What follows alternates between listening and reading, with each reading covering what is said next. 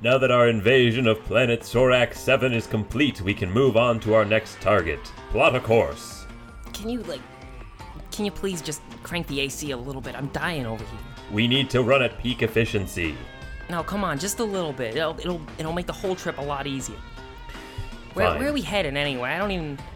I, I kind of slept through the briefing. We need to find a suitable destination full of rich resources for us to invade. Uh, they gave and you cultivate. a map, right? Let me let me see that map. Hey, stop. Here. No, I I think you're heading the wrong way. No, this is a gigantic planet filled with minerals and precious No, metals. no, no. no. See, right over here, right over here. You're in the wrong quadrant. You got to take a left at the, that nebula. Let's skip the whole nebula. Let's just go with warp speed. All right. There's no one can in we- this can we quadrant stop off at the side? I want an orange Julius. We have a very strict invasion schedule. I want an orange Julius. You're Fine. telling me you want to go through the entire thing with just re- rehydrated food packets? Fine, fine. Let's just get into warp speed and go. Okay. What? Oh, hang on. Do you hear that? Huh? We shouldn't be able to hear anything in the vacuum of space, but there's some sirens. Oh, those are just my tunes, aren't they? Oh. Oh, Oh oh. wait. Ooh. Yeah, let's let's pull over. Oh wait. There's a nice Man, moon. you gotta. We gotta. We gotta hide. We gotta hide our two. I got two ounces of satchweed. What? Why would you bring that on Yeah, an I'll- invasion? I'll we just put. I'll just. We need put it not my- fear anything. We are the mighty invaders. I'll just put it in my pouch. I'll roll down my window. License, registration, please. I am Sarlacc of the Void. Uh, as you can see, my papers are all in order. Yeah, let me see those for a minute. All right. Sarlacc, I, I never got my registration re- renewed. Play it cool, play it steady. Excuse me, do you two know why I pulled you over today? Was it my devilish good looks or his devilish good looks? Perhaps it had something to do with the planet we left in cinders behind us. Eh, uh, do you have any idea how fast you were going back there? Uh, speed has no concept when you're past light. this Satchweed. 300 millions meters per second. Do you have any idea how dangerous it is to fly at that speed through this sector? A, z- a z-axis is no excuse to disregard traffic safety laws. Uh, I'm sure that this is uh, not a problem. It's a fairly empty segment of space. Perhaps uh, just a warning is sufficient. What brings you two out into the Zablotny sector? Hmm? Uh, well, uh, uh, my companion over here wanted some refreshments. What kind of refreshments you guys after? The Orange blood of the innocent. You I mean, familiar? Orange Julius. Wait, what did you say? What are you getting on about? Uh, I mean, invading's very thirsty work, officer. Don't tell him. Invading? Oh. Excuse me? Um, Your excuse. What did you say You- about invading? nothing. We we're invading the crisp, cool refreshment of an Orange Julius. Keep your mouth shut. I'm going to have to ask the both of you to step out of the vehicle and put your hands against the body of the spacecraft. What are hands?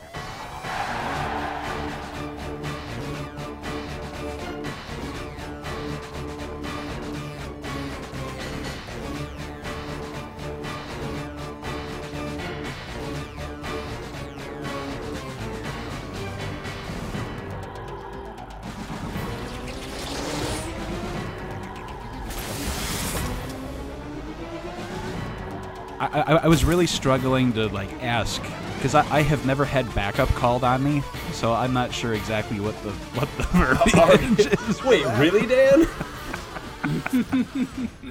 Man, that sketch sounded so much better in my head. I, I think it was fine. I think that uh, it, it's hard when you get like like it's, we're already in pretty unfamiliar territory. Yeah, right. drugs in space. Yeah. but like then we also have like uh, uh, like three people on instead of two. It's always just kind of hard to do, yeah, Yeah. and it's fine. it's no big deal. we. If, if this were in person, the improv would come probably a little more organically. Yeah, I, I feel the opposite way. Really? Oh man. Uh, well, I mean, that- I'm just used to this form of improvisation. Yeah, I mean, we've done this like 70 times by now. Yeah, well, with I, at least a thirty percent success rate, I would say. That's about right. I am not used to this form of improvisation, so probably the next time I uh, I come onto your show, I'm gonna have to visit one of you personally just to have someone to feed off of. Now, wow, You that, phrased ended, that that ended very sinisterly. very No, poorly. no, no, no, no, no, no. I'm just gonna put it out on the table right now. I am also talking about blood. Okay, great. No, we got like that was that Ben, uh, do you What agree were with me? you- I feel like that was pretty heavily implied. What were you worried that we would take it as? what did you think we thought you were gonna feed off of? Orange Julius. All of our organs. Wash it. Wa- wash your blood down with a delicious orange Julius. According to Wikipedia, an Orange Julius is a mixture of ice, orange juice, sweetener, the show notes. milk, powdered egg whites, and vanilla flavoring. oh, the guy's name was Julius. oh, this is amazing. People would line up and say, Give me an orange, Julius. And then they, they call it that. Um, but it says the original stand also provided medical tonics and Bible tracts. I disagree. That couldn't that couldn't be true. Official drink of the 1964 World's Fair. An orange Julius or an orange Julius? Oh, their original beverage icon had a devil with a pitchfork Oh my god. with the slogan "A devilish good drink." Okay. Why? No, that's fine. That's fine. I'm sorry, Um, Dan. We're, we're like pretty distracting over here. Oh, you can get them at Dairy Queen now. Zane, shut the fuck up. Sip into something exciting. Right now at your DQ, every small orange Julius smoothie is just $1.49. Why settle for ordinary when you can have extraordinary hand blended orange Julius smoothies and eight unexpected real fruit flavors? It's good. It's good to hear from you again, though, uh, Dan. Yeah, Yeah, same. I, I know. It's been a while. Like, th- things have just been going crazy. Oh, Not- not dude, no. Yeah. no excuse or apology necessary. We get it. Yeah. Um, you know, it, it, this you you've always got a warm seat here. And I'm, Yeah. I'm glad that we can do this episode for the uh, Halloweeners. Yeah, seriously. Like, th- this is, um, yeah, this is a good tradition. I like yeah. it. Um, yeah, It, it, I, like, it- I like having you on at least once a year, at least just for Halloween, and then Yeah. especially a couple more times a year if possible.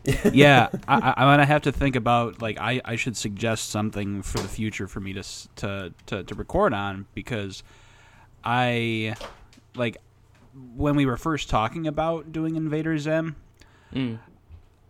I was into it, and then when I started watching it, I, I just got so ambivalent and I, I about it because it just like I found it so obnoxious. And yeah, I think that I, I was hoping that that was like everything at the time that was going on in my life was just sapping me of my patience. Uh huh. So going back to it, like I've I've watched probably half the show over the last Wow. two days. Um, jeez. That can't be good for your psyche. no, it's not. And the thing is, m- my feelings haven't changed, but no, but I I, I just had developed. I just had more patience to actually like watch it and Yeah. Like when you're in a bad mood, every little thing seems like like an enormous task. Yeah. I get it. and I, I like it, it does end up i have complicated feelings about this show there's You're not wrong. Like th- there is good and there's obnoxious. yeah it, it, it's it's an idiosyncratic form of humor that just didn't immediately click to me and And and I would almost argue that it's like time period specific i think so humor. too Like it's like pop culture referential and Hmm. like very very niche toward this one demographic. Yeah. So and the like the thing that that got me like i was i was trying to have a more positive version of this is a fucking obnoxious show please make it stop and and the thing that You i kind of developed out all of of that it. well i more than us combined, I'm sure. eight episodes. Yeah. I, I, I- I've Oh, eight watched. episodes? That's about as much as I watch. Yeah, because well, the thing I liked is that after the the pilot, they started breaking down into twelve minute segments, Uh-huh. which is more digestible. And the thing that like the the, the the reason that was so good is because I realized that one of my big problems with the show is it made me feel like I have ADD. Oh, It moves pretty fast. it, it, it, it moves at a weird pace, and I honestly don't really remember anything that specifically happened in any of the episodes I watched. I just know the the characters and dynamic that's going on. I think that's more or less the point. Yeah. But I, I can see why that would be frustrating. Yeah, yeah. Like, Like, I think this show is more about selling a atmosphere than Uh-huh. about like reading a story. and they do do that well. Like one one of the best things about the show is the atmosphere and the ani- li- li- like the way that the animation gives to the uh, to the atmosphere. All right. Yeah. Did I It- can I black out and we're like an hour into the podcast right Yeah, now? we're- we're 'Cause going- we have we're not going done any of the setup, and I'm gonna have to edit this. I'm sorry. yeah, take that, Zane. I just no, it's just really funny that Yeah, yeah, yeah, We yeah. got yeah. right into the groove. Okay, okay, great. Try to edit around that, Zane. my yeah. I, I, I kind of went off on that. Like, um, I, No, I think it's okay. See, you you I- have attachment to this show, don't you? See, Dan? like you may not have enjoyed it, but it's stuck. I think the um, I, I think the point I was trying to make is I will be much better off when I record a different show. Like I will be much more fun. oh, I think you're gonna be. I think you're gonna be just fine. I think so too. Yeah. like, I, And you're I welcome to pick that one. This is. You may not realize this, and um, I don't want to like. Marg- like I don't I don't want to speak ill of other guests, but I like I think you're one of the best guests to have on Oh, our thank you. podcast. I Like appreciate legitimately, that. like some people just don't kind of keep up with our pace, and Yeah. you might not talk as often as we do, but you get what we're doing, and you Oh, have no yeah. trou- trouble jumping in. Oh, that that was nice to hear. I, I, I really do appreciate that, and, and I do enjoy speaking to you guys and going on your show. Yeah, that's great. Like I mean, the, I mean, you're also you're also one of my friends who like agrees to do multiple episodes of this. But there's another reason that we keep inviting you on. It's just it's fun to have you on. yeah, Uh, absolutely. wonderful. Speaking of, if Bill also wants to come on at some point again, he was also Uh, a great guest. that was a great Yeah, that was yeah, yeah yeah. Wizards was a really good episode. Did you listen to that? I did, I did. Man, I I love that one. Yeah. That was great. Um, Um, Yeah, like something I was thinking of asking you before coming on is how, how much negativity from me will it take for to render this Please recording have- unusable? Have as much I don't think you'll get- unfiltered opinion as you want. Cool. I don't think that you're gonna be able to muster like that negative uh like like a dialogue with us during this episode. yeah. Like I think it's just gonna be too sporadic. Also, I mean, maybe it'll help your numbers to get some controversy, like having a special guest on who hates a, a, a relatively popular show. Definitely. Yeah. yeah, and you you know we you know we do what the people want, right? Yeah. we we do what we want. Yeah, it, it's also like I don't I don't know. Like I'm not, I'm not 100% aces with this show either. I think a lot of it is I'm like no no no I'm getting way too far into the show. yeah, right we now. can we, we can actually start the show if we're gonna start talking about do Invader that. Zim. Ben, why don't you introduce us? Eh, you know like Damn it, all right. So uh, welcome everybody. Uh, my name is Ben. and my name is Zane. And my name is Dan, I think. True. also, sometimes with now with inflection. Uh, and th- this is the Carton Cast, where we review old cartoons and see what we think of them as adults. Cartoon Cast, the cartoon planet of doom will be mine. and for our special Halloween feature, we have Dan Graves back from the dead. From the dead. So nice to s- speak to both of you. I almost said see you. Yeah, but those new I- lungs are coming in I- great. Uh, um, yeah, and, Oh. and uh, It's Dan, it's what- lovely. It's lovely Yeah. being back on your show. well, thank you. You it has. Uh, that, that that seat has been empty for too long. Um, I we warmed it up real nice, and uh, I hope it fits. Um, Uh, I- I have adhered to the the seat. You probably Mm-hmm. heated it up too much. Um, you're you're not allowed to leave. But my but my spatula is uh, well out of reach, so I am just gonna have to deal with it for the next hour or two. So uh, it worked out in your new- favor. You're, you're just a permanent member of the Carton Cast now. the chair this is how I of first you. got. This is how I first ensnared Zane into doing this. Yeah, you, Everybody falls for it. it, it's it's a it's a foolproof system. So Anyway, uh, today we are watching the animated series called Invader Zim, as created by Jhonen Vasquez. yeah, and Yes. I'm I'm sure everybody is familiar with the title, if not the content of this show. Um, but yeah, it's it's our it's our Halloween feature, so I thought it would be good to start before we get into production and stuff by bullshitting about our Halloween adventures. I so I have a If we I have a, any. I Yeah, have an right. interesting story. So for months, some of my friend group in, in grad school has said, you know, oh, we should do a group costume. We should we should all dress up as like Mario characters. Like, great, okay, I can be Luigi, bunch of other people, all things. But Yesterday- got a variant. Yesterday, we show up at their place, like me and a couple other people who who are dressed as the Mario thing, and they were like, okay, we didn't realize you guys were actually still in on that. We went with a different group theme. Three people Oh, that's harsh. together dressed up as a moose. So we're just walking around. Wait a minute. No, you're gonna have to go back a minute. Uh, three people What's so dressed hard as a. mo- underst- Dan, what's so hard to understand? Is is this like one of those old timey costumes where everybody's like bent over in weird ways and they're just like wearing segments? Uh, Please. Kind of. Describe in gritty detail this So- moose. Uh, two people were the legs, and then the front person had somebody on their back as the top bit of the moose. Um, and they made like a cardboard moose head and cardboard moose like antlers, but they put the antlers on their arms so it looked like moose claws, which I guess are not a thing. so you got that's so now you got Luigi like showing a moose Petting the way into moose. buildings. Are you sure it wasn't his supposed? valiant crab moose into battle. Are you sure it wasn't supposed to be a Shoggoth?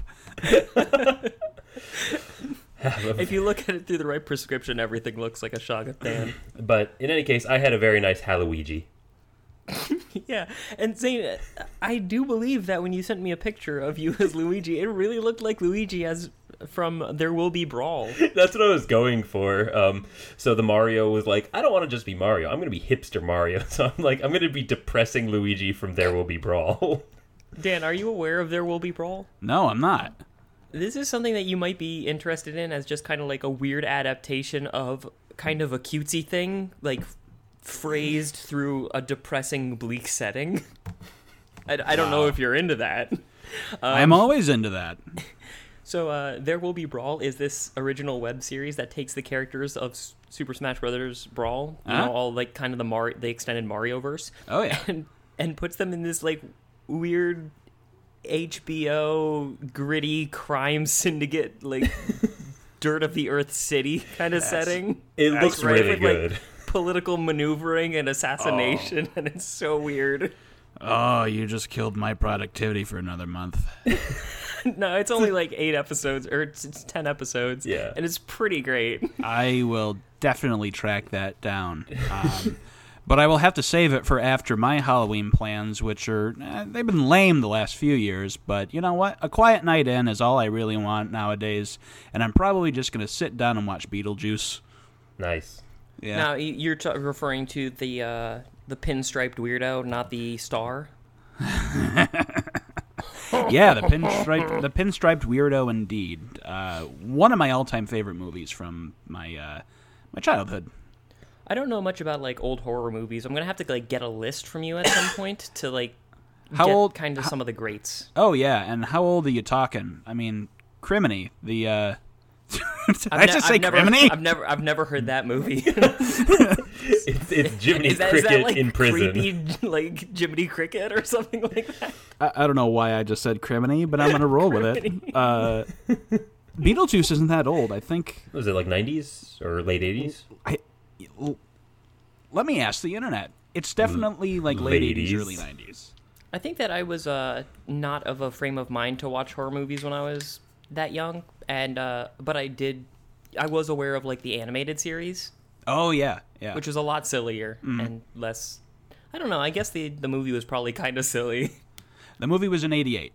Yeah, It must have been silly then. yeah. Yeah. I just love the idea of the afterlife being in a massive bureaucracy. Oh yeah. which is just like, uh, yeah. So that's my plan for Halloween. That's like nowhere near as uh, interesting as Lovecraftian moose horror, but No, uh, see, Yeah, Moose I- I, is not bad. I would love to stay in. I'm sure I'm going to get drafted into another Ouija time parade, but You love Ouija time. it's up Um, there. I'm probably going to Terror Terror Behind the Walls uh, tomorrow, actually. So I haven't really done anything for Halloween.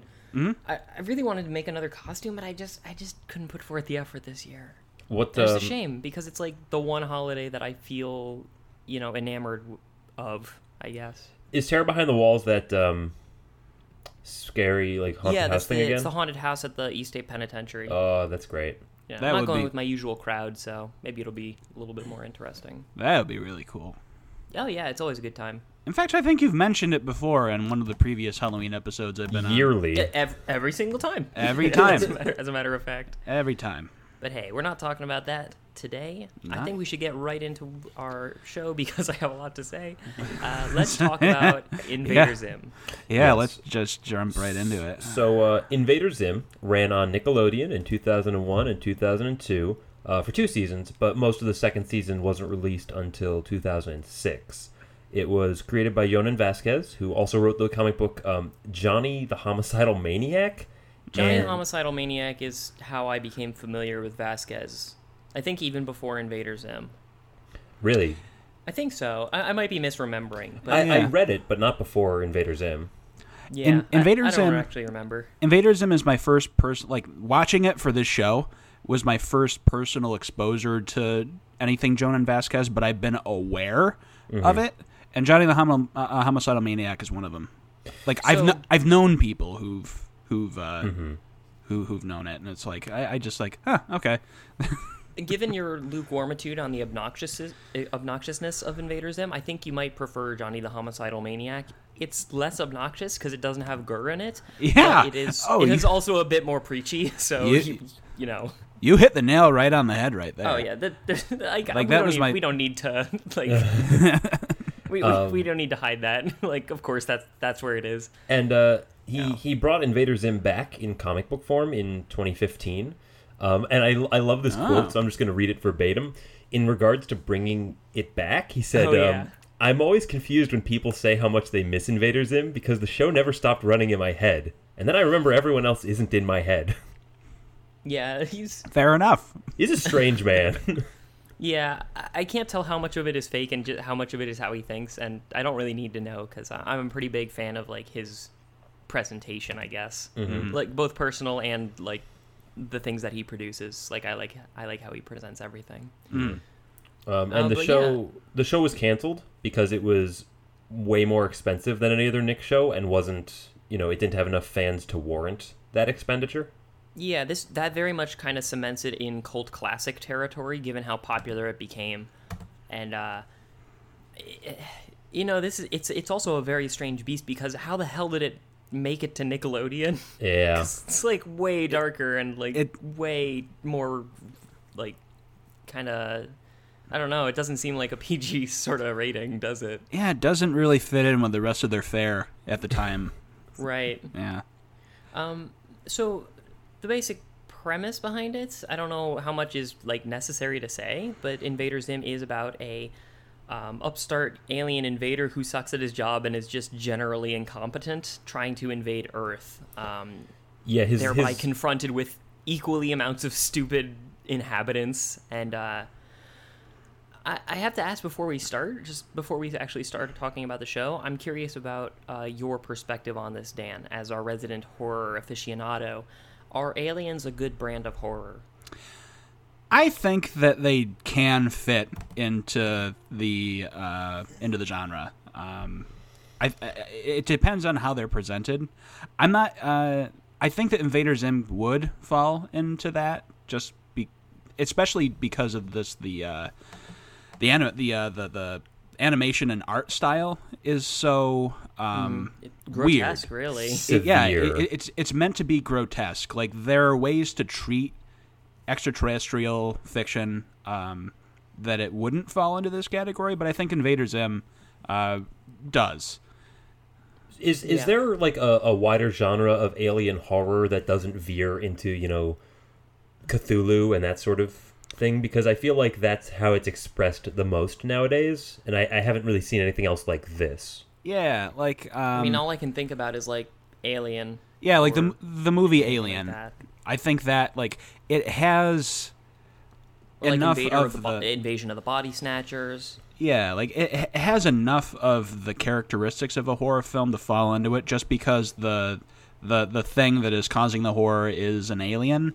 Uh, It's but yeah, unknown. You don't know what it's capable of. yeah, like Yeah. if if you wanted to go for some non-animated uh, examples of this, you would go for things uh, things well things like Yeah, the uh, thing. the thing.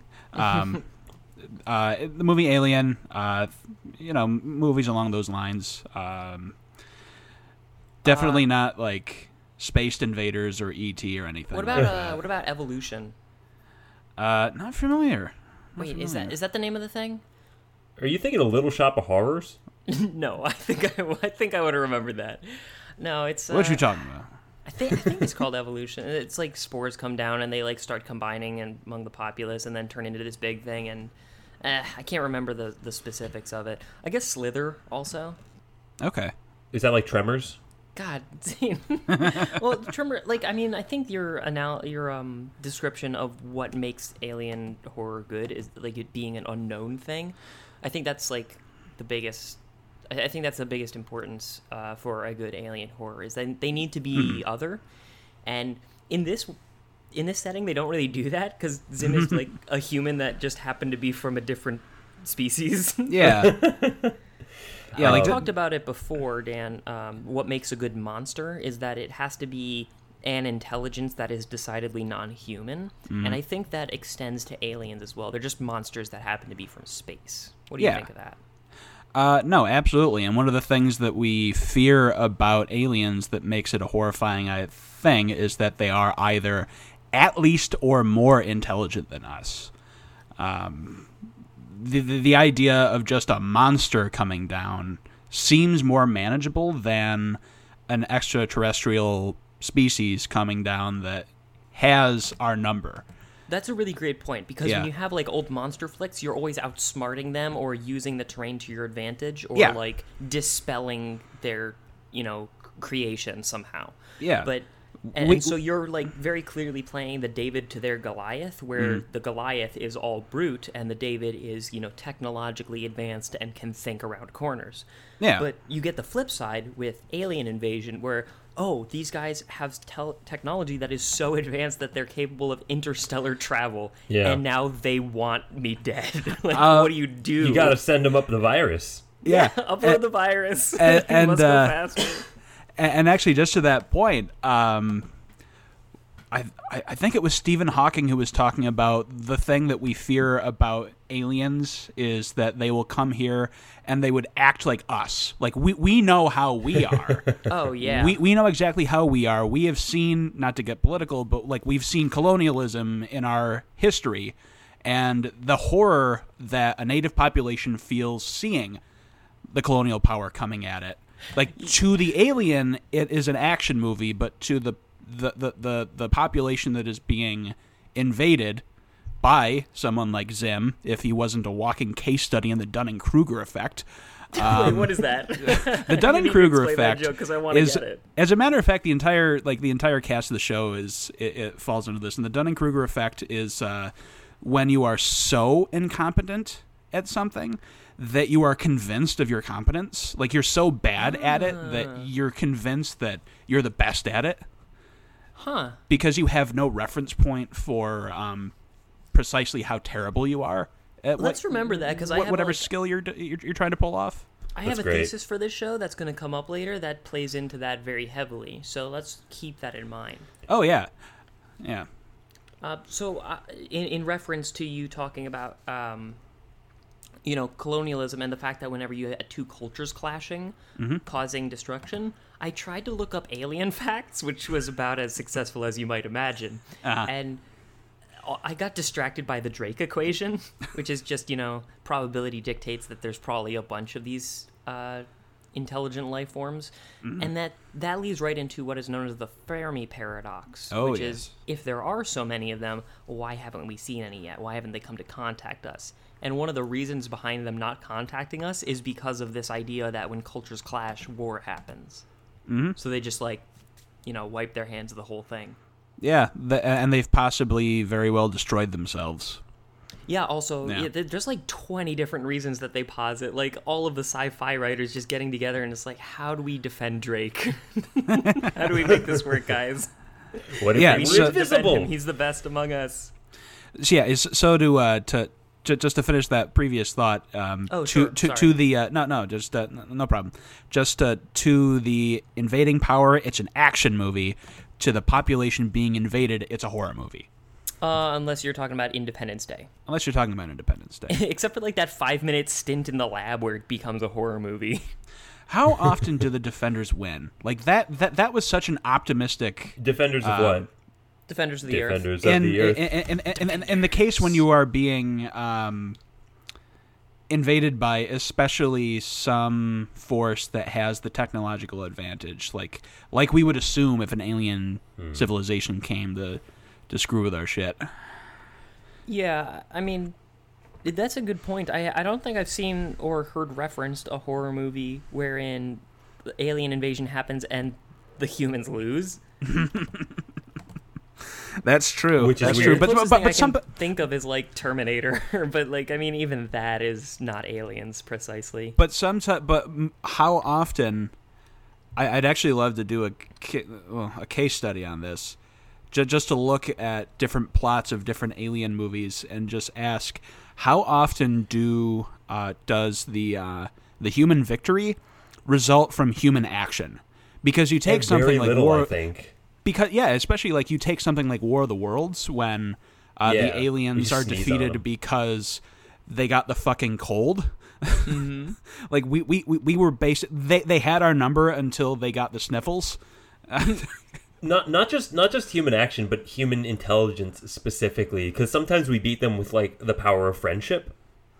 Yeah, the thing about Alien, the like, I think most encounters with Alien movies that I'm, I've I've had so far, I think you're you're touching on it. It's it's a very human human romantic like a romanticized view of humanity that's kind of driving the plot. It's like, no, we have to stand up. We won't go quietly into the night, Yeah, and just right. like kind of celebrating our own um, our own worth as a species.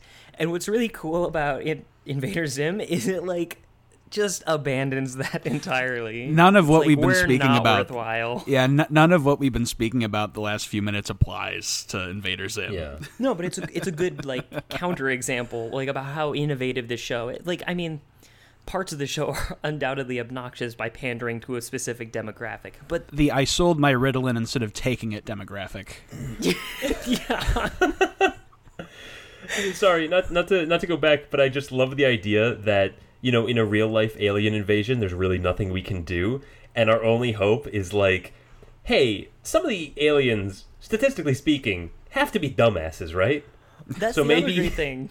yeah, because like the Irken Empire is just as dumb as we are, but they happen to possess greater tech. And this is one of the themes that I'm going to bring back more. Uh, is that this idea that technology evolves so much faster than biology, and that that hampers any like I mean, you said it yourself, Dan. Like the the possibility that the alien civilization just blows itself up, like it self destructs, is is um is, is something that they kind of explore here because Z- like Zim is pretty dumb, but his society is no more intelligent, really. They, like, they on base the who's the leader based on who's the tallest, and when they That's so conquer a planet, they just turn it into a single-use planet, like a parking structure planet or a fry court. Like It's So so they're good. so they're like George Lucas with, with like the single like e- ecosystem planets. So what? Tell us about the uh, ecology of this planet. It's called. It's a cold planet. There's rebels, but not too many. Um, yeah. A- Anyway, I, I think that we're getting a little bit too far down that. So uh, let's let's pull back out and start talking about the show, maybe. Sure. Cool. So, uh, gosh, I, I don't even know where to begin, really. like, I, I can kind of begin like if you wanted to do like a story synopsis, it, like the the thing that Yeah, I would please. the, well the thing I kind of uh, we were talking about before we started recording was um, this show made me feel like I had ADD. Like the like and, and the problem is that like I can tell you the synopsis is basically that Zane has already mentioned. Um, Zim is the least effective of this uh, militaristic, imperialistic Irken extraterrestrial race, and they send him to a mystery planet just to get him out of the way. And that planet Yes. is Earth. And so he, uh, like, I, I love and- the intro arc to this whole show. Like, I think that it's so good. Mm-hmm. Like, I Yeah. love that first episode. Yeah. Um, and then he's just terrible at invading Earth and is being constantly hounded by uh, this child called Dib, um, who's a bit of a conspiracy theorist, really into ufology. And um, that's basically it. I can't really tell you anything specific that happened in any of the episodes that I watched. I think most of them revolve around Zim and Dib having like these little miniature like world clashes. Yeah, it's like a cat and mouse kind of a show. A little bit, but like with really high stakes. Oh, yeah. You know, like if one of them captures the other, it's autopsy time. Yeah. You know? Like and they manage to stay just enough out of each other's clutches, but Mm. I think that the show does the best when it's really focusing on that uh that that rivalry, I guess. Certainly. Yeah. And I left out a whole lot, but like that's all I can like that's the that's the I mean, I think that's the, enough. the, the meat and po- that's the meat and potatoes of it. Um, yeah. And like you said, like this this show is mostly about presentation and a little bit about plot. So it's not Certainly. that big of a deal that we don't really get that much. It's just like Zim is trying to negotiate conquering this planet and Dib is trying to negotiate not letting Zim win. And they have like this. It's this balancing act, I guess, from and episode in, to in, terms of that atmosphere, i what really made it stand out against other shows of the time is that it's like it's darker, grosser, weirder, and more intense than other shows, but yet somehow also very silly. Yeah, this is actually rubbing up against the horror comedy interplay that we talk about so much. Probably not Yeah. in like my favorite terms because it, they're pretty segregated. Yeah, right? they don't mesh well. Right. In, in this show, you have all the comedy taken care of. Well, not all of it, but a good amount of it taken care of by GIR, who doesn't have any horror to him. All of the good comedy comes from like Zim trying to be like terrible and just coming off as ineffectual. He's incompetent. laughably incompetent. Yeah. Um, but yeah, do, do let's talk about Zim. Yeah, so Zim is voiced by Richard Steven Horvitz, who we've seen as Billy from uh, The Grim Adventures, and Daggett in Angry Beavers. You know him. He's got this very high, very like, Aye, aye, aye, aye, aye. He was also Alpha Five. uh, yeah, that's right. He was, wasn't he? Oh yeah, crap. So you know the Holy voice. you can hear it now, right? Yeah. And, um, no, I definitely. Yeah. and he is sometimes hilariously bad and sometimes terrifyingly good at his job. Yeah, he. What I like to think of is he's not actually that much stupider than the rest of the Irken Empire, like which is shown because we see the Irken Empire at times, and it's not that you know advanced, so socially speaking. Um, It's feudalistic. the the problem is that he he just seems to have some vague mental disorder where he just discounts almost everything that everyone says except for his almighty tallest. Like he's got like the weirdest re- religious fanaticism. It's actually patriotism, I guess, that he's suffering from. Like, Do you think the Irken Empire practices uh, like incest on the level of uh, European nobility through Oh. through history? yeah, like like like like breeding, sure. yeah, like, like like yeah, just like terrible interbreeding, wh- where like all of the tall people, no matter what their blood ties, they just like it's a it, it, it's like a li- like a clique, and they just get together into their own social class, and they just screw each other to keep the height. You got to keep the height in the family. I mean, yeah, yeah, like sure, they, they probably have like tallest like ankle dysplasia or something like that. Yeah, and Yeah. so and, and so eventually their leaders, like the leadership class that is the tallest, they just like all of those recessive traits just like pile on over the years, and eventually and eventually you've got dangerous nitwits running the show. You're, well, that's the other thing I love about this show is that like the, you know, political hierarchy very much like is is meant to poke fun at our own, uh, like our own human society hierarchy. How we like Yeah. promote the dumbest to like the to like Jo- positions Jhonen of Vasquez power. does not have a positive view of your average American. or, kind of anything really. Yeah. Yeah, I, It's I, like I a get a feeling. Membrane. All the Yeah, I get people a in the show that- are just gross, stupid. Like I, I have a strong feeling that Jhonen Vasquez does not like humans too, too much. Oh Which- man, which- it- which I can he just- appreciate. I mean, he peels back the very thin veneer to that viewpoint from this show. If you read Johnny the Homicidal Maniac, he just Mm. like makes fun of literally everyone in the show or in the in the in the work. I need to personally track that down. Like, uh, I, I forget if I mentioned it before we started recording, but like, I, I- I've always been like, I've known people who have been into Jhonen Vasquez's work, but I just never, I never touched it until you invited me to do this episode. Yeah, Um, it, I uh, I'm actually wondering like. Just, I, I know this is kind of a sidebar, but I think it's an interesting thing to ask because, Mm. as somebody who hasn't dealt with Invader Zim before, your opinion of it going into this was probably pretty dismal because you probably have only heard people singing the Doom song. Uh, yeah, I, I, I was honestly ambivalent about uh, watching the show. Like I uh, I started it, and um, I started it going in knowing that I had already found the fandom that was pretty popular around the time that I was in high school incredibly obnoxious. Um, right, and and you're not like uh Yeah. you're objective enough to go into a thing that you have negative feelings toward and judge it object. Like I remember one time I Yeah. was making you watch Chappelle's show and you only heard I'm Rick James bitch, and then we all like we like steamrolled through a bunch of episodes and you're like I get why this is good now. yeah, I, I, I ended up loving it.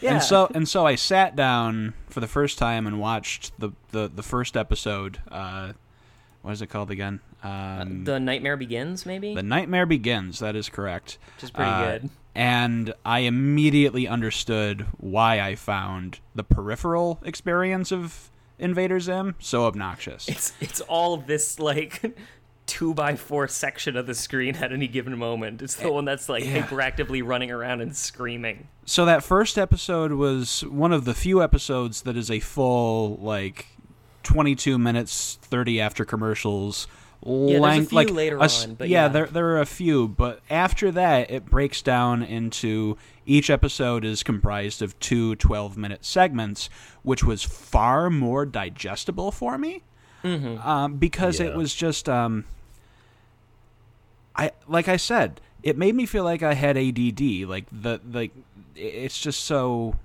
so much visual stimulation. First of all, and that's the best part about it. Yes, Jhonen like, Vasquez's the fact that art style- so expensive, like really Yeah. shows in the animation. Like they make so I- I- much stuff happen. I don't want to shit too much on this show because Jhonen Vasquez's art style is so unique and just incredible and detailed that that is really something that I kind of latched onto as a good thing about this. Yeah, Um, but then it's just too much like um, that like mental illness montage of like all like like, like someone going on a bender in a movie and they're like walking through a dark tunnel and there's like neon lights from all yeah, the bars that they're going to like flashing around their head. Like that's like, kind of what Bender it felt like. That, when he goes on a soberness binge, and you see all like the flashing lights of very mundane things, It's like public library or Yes. like Bible study. Or if you ever want uh, more exposure to Kevin, uh, Kevin McDonald, who voices one of the almighty tallest who rule the uh, Irken Empire, uh, the Kids in the Hall sketch of Girl Drink Drunk. If you've never seen that, check it out. I'm sure it's on YouTube somewhere, but there is Oh, a I'm sure sequence like that it. in there. Okay. Um, but great. yeah, like um, the, the the visual style was um, seizure inducing yeah, in in its beauty. Um, and Yeah. then like th- there are just things about the humor style and the voice acting and the music that was just it was like uh, uh, sensory overload. Really, It is. Yeah. Yeah, I'll, I'll give you that. It is, and it's a little bit easier to digest as a comic book because you can kind of set your own pace. that's true. Yeah, but they're that's really true. they're really shuffling you through the security gates on the uh, during the show. I, I think what's um, what's important about this show is the age at which you first come to it. Like your demographic really matters more than other shows because That's true. this show like this show came out we were kind of of prime age for it in that like s- almost or just starting being teenagers you still like the goofy sort of absurd humor of some of the very childish parts of this but you're also like yes. oh i've never seen anything this dark or like seriously toned before. Um Yeah, you know it's like oh the the older cool kids can be silly and weird too but they're also cool. Like I, it's a it's a very select mindset which has become i think it's informed a lot of our like a lot of different internet subgroups nowadays and i think mm-hmm. this is a big common ground point for those groups it is, and it's a, it's a shame that I find those subgroups so kind of intolerable and in, incessantly whiny. like I, I was this I was that dude, and I'm glad that I'm not anymore. Like just I don't know. Like Yeah. he he has a very wide appeal through like goth kids in high school. Like I mean like there's others, but like I think that's the one that I've seen it most tied to. And I don't Yes. know. I, I just uh, I don't know. No, yeah, you're right about that. Like thinking back to when I was exposed to fans of Invader Zim, that that was the demographic. like that was the clique in high school that had had the merchandise, quoted the show, and yeah, like they dro- try, drove me like almost drove me trying up the too hard to like the show. Well, it's it's Yeah. supposed to be a subversive show, and once it becomes popular, it ruins the point. If you go into it clean and of a mind where like you're okay with random sensory overload inputs, it's pretty good. and you know, Yeah. a- and and just to to be though. just to be sympathetic to the uh, the, the, the the fandom, we're nerds. We understand what it's like that once you find some outlet for like like something that appeals to you in such a way that you are gonna go into it like jump in with both feet. It's easy to go overboard, Oh yeah, and so I like I and I, and get super defensive about it when anyone critiques Yeah. it. And so, like, I have these feelings about the show, and I hold none of it against anyone, including Jhonen Vasquez. I, I like to imagine that the people who like the show to begin with, I like to imagine that they, y- y- you know, it, it's the whole goofiness kind of being okay, and then the horror part and like the dis- disturbing uh, presentation of it being awesome. I Mm-hmm. like to imagine that the people who got into it were just kind of of an age where they were transitioning from one to the other. Oh, you know? yeah. And and Truth Time, I really liked this show, and I In still Truth like Time, it. you did. I still like it. New Truth Time. I, I still like it a bit now, but I absolutely understand the perspective of people who a really just can't get into it, or b love it way too much. Yeah, yeah, to- totally understandable. I'm I'm seeing Um, both sides of the coin. Yeah, and So- so we we can get back more into that later. I think we should probably Yeah, uh, retreat to the on characters, again. Let us return to, to, to script. let's go. let's go back to Zim. Um, so of course he, like like I said, he's kind of suffering under this weird like this this weird like hyper patriotism slash gigantic ego that mm-hmm. everything that happens to him he assumes proves Irken's superiority or like that there was just a spanner in the works. Like nothing is his fault, and he nothing happens that doesn't reinforce his worldview. Trump. So Definitely narcissistic uh, personality disorder here. A bit Not- of a Napoleon build an complex armada too. and make Earth pay for it. And so he, he doesn't just ignore. He's not a bad invader because he's stupid. I don't think. It's just that he's bonkers and just doesn't ever acknowledge that his actions have negative consequences. Like i- i- he'll, you know, Dib will get in his way and. His his reaction will be like, "Why can't he just leave me alone?" It won't be like, "Oh, I really should have set security up" or something like that. yeah. And if he had any level of competence, he would rule the planet. I mean, Like- he does have like- a level of competence. He just Like, he well, no, can't like he with- can't go beyond himself. Um, He can't that- put himself aside. there's a certain type of leadership that if they like if if he had the competence to match that attitude, it would be dangerous. Have you seen any of the episodes where he was like kind of hyper competent and played uh, played dib for a sucker? It's never Uh, when he's on yeah, top. I- He's I always crawling out from the bottom. Yeah, yeah. Like he- when he, when the chips are down, he he really like shows his merit. Like a wounded animal. Um, there was there was one episode where um, his pet robot GIR, he like gave him an upgrade and told to like, okay, eliminate any threats to our mission. And GIR's like, you, you're the biggest threat to our mission. Yeah. you screw. You're the one who's screwing all of this up. so the fact that Zim kind of has this hyper competent and hyper stupid sides to his personality, it mirrors something that we see in the human counterpart to this world, uh, to this show. You, you know, we usually have humans are stupid. There's nothing worthwhile about any of them, except when we're looking at like very specific people. Like if we look at essentially Dr. Membrane's family, we see some merit. Like Dib is actually very loyal to his home planet and very kind of ingenious in his machinations. Um, and Dr. Membrane is apparently like the sole bastion of humanity.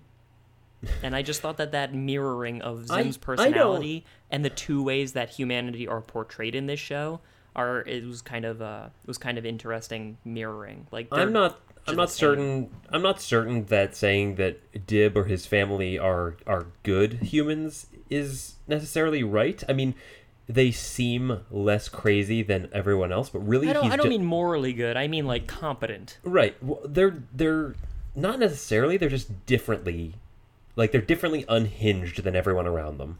I guess that's true, but in a productive way, like in a proactive, driving forth the species way. You know. And uh, Yeah. Yeah. And, and I think Zim's entire character is kind of meant as a uh, lens through which we view our own human culture.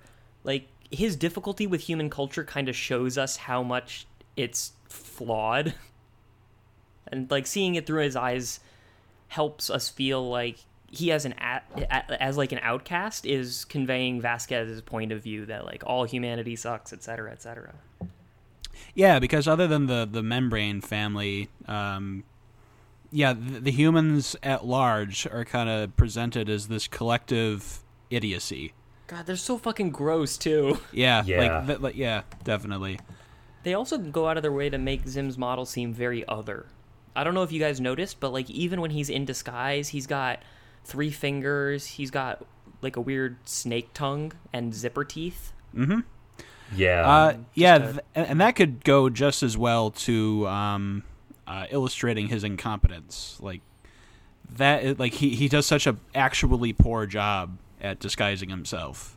Yeah. When I but love it how works. bad that job is. Like he Is goes it? through competent disguises and it's like these are terrible, and then goes to like the very simplistic disguise and he's like, oh yeah, that's perfect. and I guess they're good disguises because they work. Yeah, no, they're fine. They work on everybody except for Dib.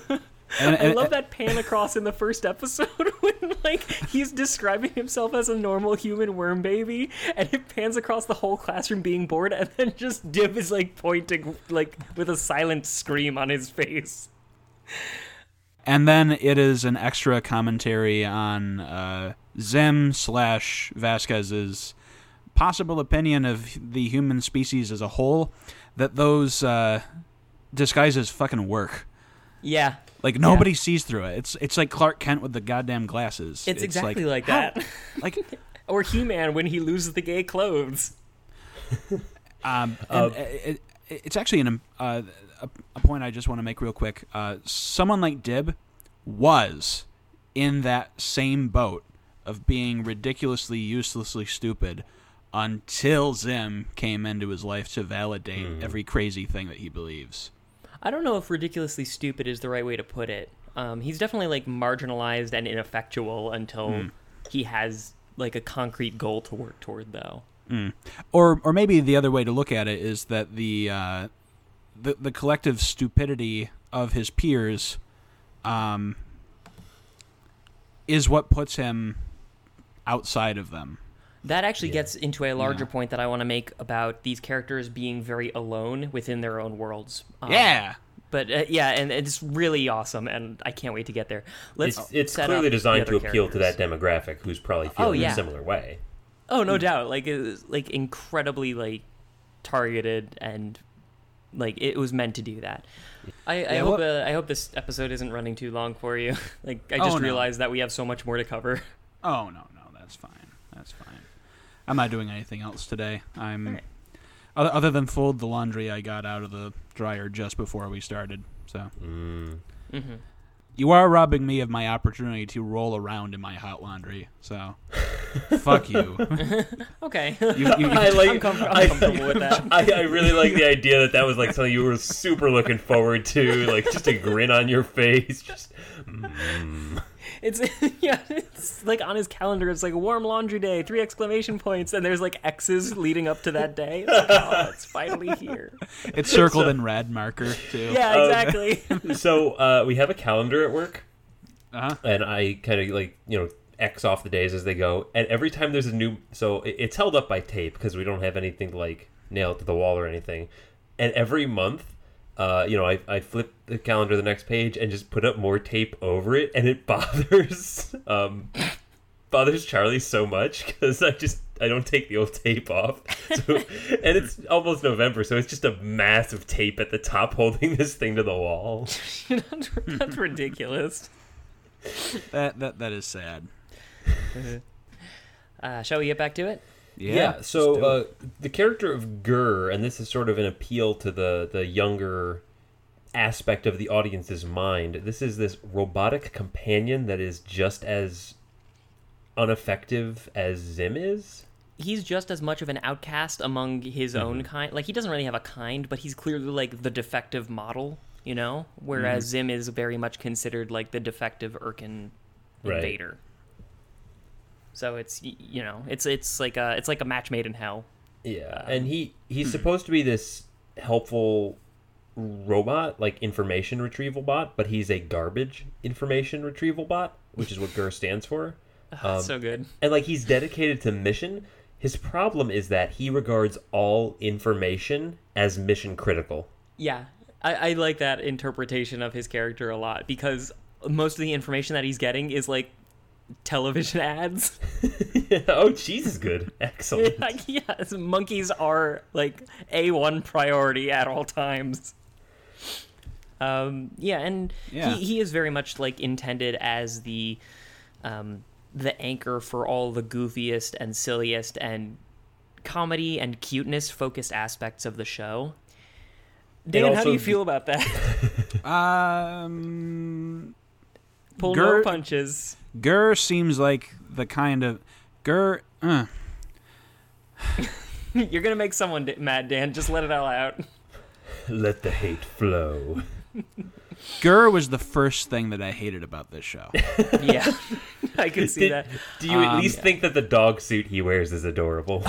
yes, course as a matter of fa- as a matter of fact, the silver lining. the the silver lining is that he was far less Gurish when he was in a dog suit because the dog suit meant he had to kind of behave. Yeah. But like GIR, GIR just seems like he was created just for the toy line. Like this was designed to be a doll. Oh, he yeah. This is this Yeah. is like Trapper Keeper covers Yeah. like the like like the main the main.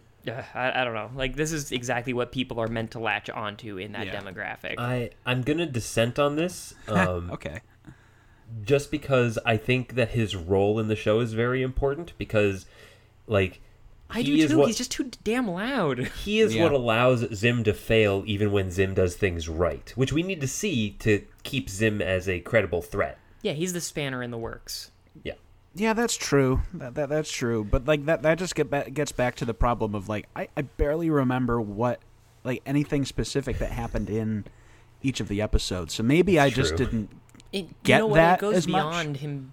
I'm sorry to interrupt. Um, Oh, It goes beyond him needing a you know spanner in the works. Zim also needs like a lackey in order to function in his downtime. Like if he was just Hmm. talking to himself, not so great. But if he's like explaining stuff to to GIR, like GIR is the amnesiac patient that we start the video game with. Like every everyone just needs to explain shit to him because he doesn't understand anything. Like we already know like Zim already knows his plan and doesn't need to explain it to anyone. But mm-hmm. since he has GIR, it's required to tell the audience. Like he's very good he's very good functionally. I just I just hate everything about him, really. yeah, GIR, GIR, GIR, GIR like w- w- like I said, GIR was the first thing that I really didn't like about the show, and the reason is that he became a vehicle for all of the things about the show that just like didn't click with me, like the the the just like the sensory overload of it all. He's One become the the- shorthand. Yeah, Well, one of the So- things that the show really struggles with is, uh, I, I think, is like downtime. Like, Mm-hmm. if they don't have enough action and like plot specific, fast paced whatever they're doing, they do like little weird dialogue bits that I think are. They miss a lot of the time, and a lot of the time it misses. It's because it's GIR just being zany, and it just Mm-hmm. totally breaks my immersion. I guess. yeah. I, I think it's just a matter of it's it's not my comedy style. I think it's objectively not very good. Okay. Yeah. I mean, you, but like, I, it's I def- to say that, but I think that's the case. but I definitely see Zane. I, I see your point. Like the the, the, the, the it GIR is important to the dynamic of the show. Yeah, I don't think it Um, works without him. Yeah. I, I, I agree. or or at least it would be a darker show if uh, there was no GIR there. like That's Zim, like true. l- l- l- l- like Zim like, would be like a like like a manic depressive kind of a character because he had like he he would go on his escapades trying to conquer the earth, be terrible at it. And then go home to an empty house and cry himself to sleep or something like that. And I you, think that you might essentially have Johnny the homicidal maniac when you take her out of the equa- equation. Okay, okay. May, you are you keep giving me reasons to check out Johnny the Homicidal Maniac. I'm not going to say it's like the best book ever because it's not, but it's It'll be- like it if sounds you like like, it'll be- anything about Invader Zim, you're going Mm-hmm. to like it more in the Homicidal Maniac. I I, think. I will have to just give it a shot. You know, they do have a foil to Johnny's kind of, you know, manic depressive, uh, homicidal uh, personality in that, by Hmm. like in the form of several kind of, uh, uh, what are they called? Like imaginary friends, I guess, for for lack of a better world, Mm-hmm. for lack of a better word, and uh, he, for lack of a better world, being very poetic. That yeah, that that that sounds like a way you open like a gripe about society, for lack of a better world. I'm like speaking in an amphitheater to onlookers, like I'm a doomsayer or something. By the way, I'm gonna write that down. I'm saving that line For I'm lack of a better world, For lack of a better world, I'm happy happy to help with your with your next venture. it's it sounds like a lovely rhetorical device for the future. Yeah. But uh, yeah, for for lack of a better word, uh, Johnny the homicidal maniac has these imaginary friends, which are like GIR in terms of like having someone that he can talk to, but don't have their own, but but don't serve the wackiness quotient. Okay. But beyond that, there's not really a lot to GIR, and I think I'm done with him. Yeah. And there's actually not a ton of other like super important characters. Like they all play their roles, but Mm. this show is so caught up in the rivalry between uh, uh, Zim and Dib. Yeah, we should talk about we should talk about Dib specifically. Yes. So Dib, or also known as Agent Mothman. D- Dan, did you ever did you did you notice any of like the, the Society, secret society of the Swollen Eye. the swollen mem- like the swollen eye eyeball society in the show? That that uh, I, I'm not sure if I got to an episode. I'm not sure how far into the show that comes up. Have you Um, ever seen? Did you see the one where uh, Dib needs like a permission slip, so he has to go find his dad? Yes, that was one of my favorite episodes. This is so was good because it's really- only Dib being like frustrated that was with the thing. everybody shitting on him all the time. like if if Dib were the main character, I probably would have loved the show. I, I gotta say, I really love Dib. I think he's great. Like, I identify a lot with Dib. so I want to talk about the Swollen Eyeball Society before Please. I talk about Dib Please do. because Please it's do. so like unnecessarily like mystical and cultish. Which is very funny to me because we already have that in our world, but they're just entirely ignored. Like all the UFO nuts are just categorically ignored for being crazy. But in this world, they're like They're the right. pinnacle of like these are the gatekeepers. These are the people who keep humanity in check. You know, like And they're, they're like watching the out for myth- Illuminati in this show. they're watching out for mythical creatures like the Frankenchokey. Frankenchokey, and Coco Fang. Count Coco Coco Fang. yes. Uh, yeah, the thing I loved about Dib, uh, Dib's character and everything that goes on in his world is just how it's just a wonderful riff on, um, yeah, like the conspiracy theorist kind of X Files, like lone gunman kind of, uh, k- kind of groups, and like just giving them the satisfaction of their worldview actually being right for once. Like a, a lot of good comedy came out of that. Yeah, mm-hmm. he he's kind of the only place of security, like our only place of security in this whole show. Like everything looks very gross except for his house. Mm. Everybody looks gross except for him and Zim specifically. Like I think he's like our our oasis in the desert as far as this environment as far as this environment goes. And and I really like the relationship between Dib and Zim because they we we want both of them to win and whenever both of them are fighting that just like builds this really awesome tension where we don't really care how it develops. We just we like the we like i like the contrast. Yeah, And- the spectacle of it. right and it turns from a you know battle for my country to a battle against this person. It becomes much more personal and a and a really compelling rivalry i thought because they're so similar Yeah, and like the, the the one competent thing that I can really point out about Zim is him really recognizing Dib as a threat. Mm-hmm.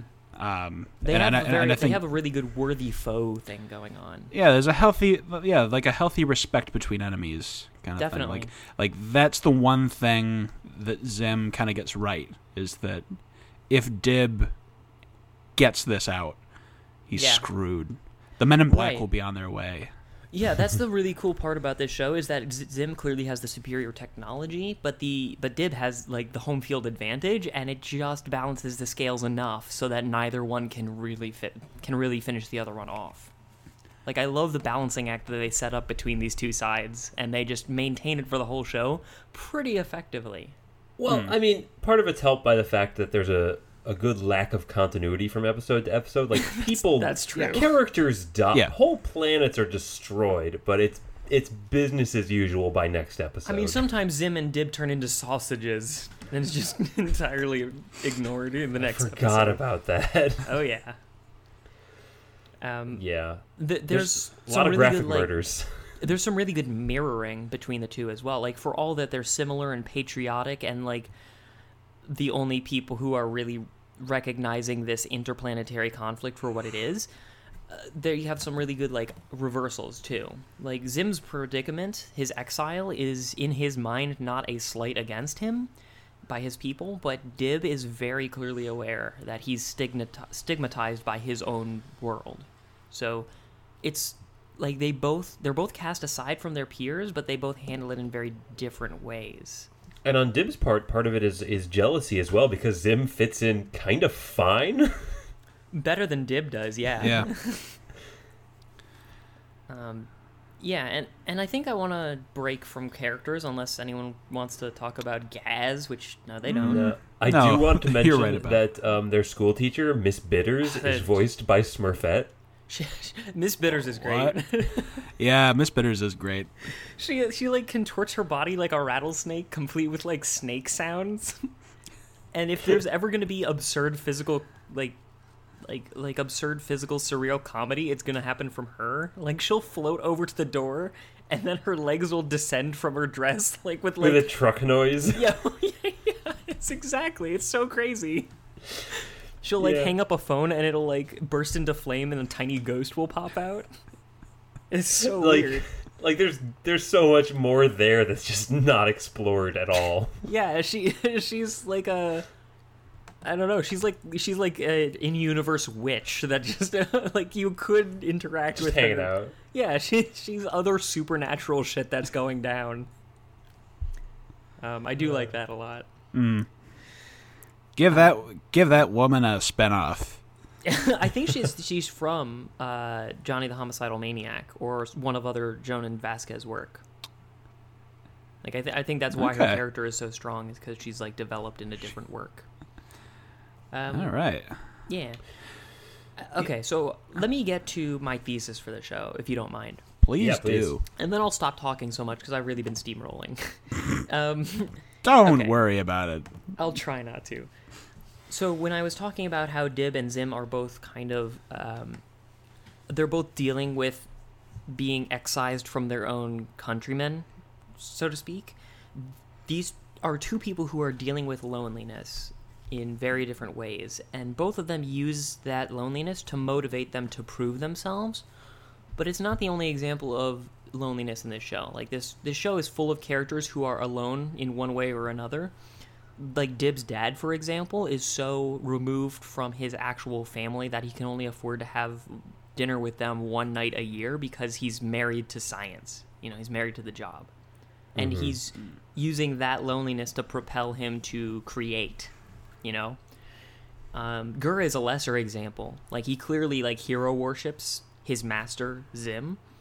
But Zim treats him very... He, he's, he's pretty abusive to him when he's not downright ignoring him.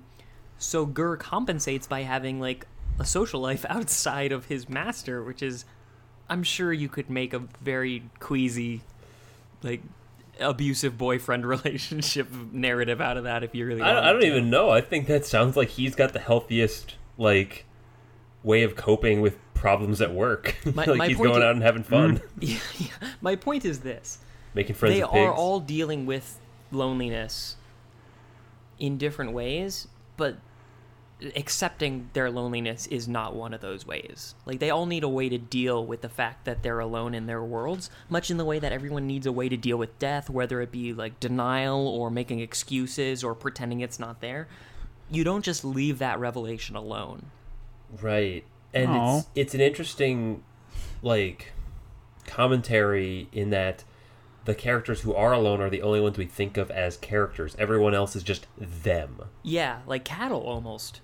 Like mm-hmm. subhuman, like not people who could appreciate loneliness. Yeah. God. Um, Oh my God, Ben, Sorry, Dan. It's You oh just- man, oh man. you you just Sorry. you just opened my eyes so much to this show. I only came up with it yesterday. I was like, oh my god! And think about. I'll, I'll give you one more piece of uh, Yeah, yeah. evidence.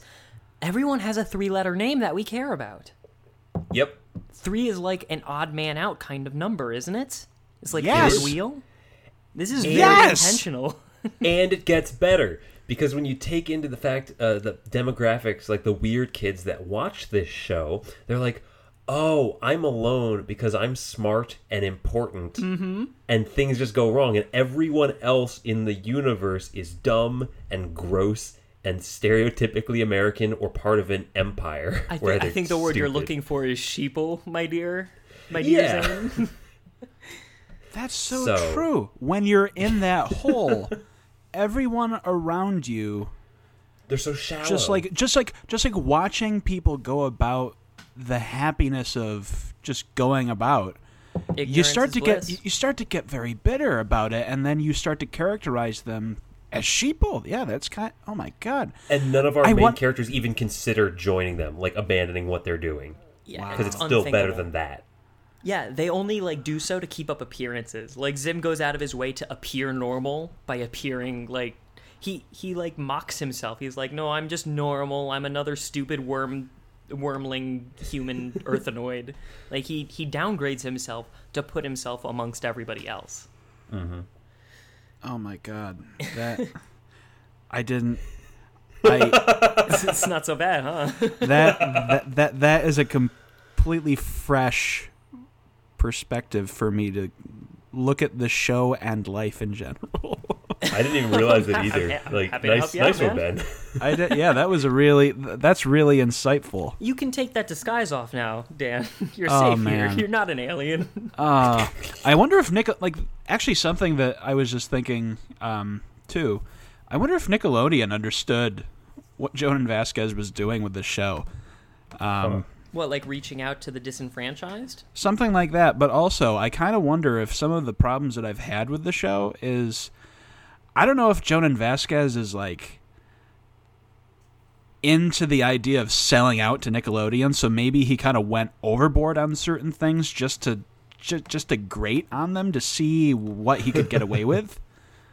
Um, Definitely possible. I- I Li- to like like if he kind of did yeah. it to like like he kind of did some of the overdoings just to make fun of Nickelodeon's expectations for what makes a hit show.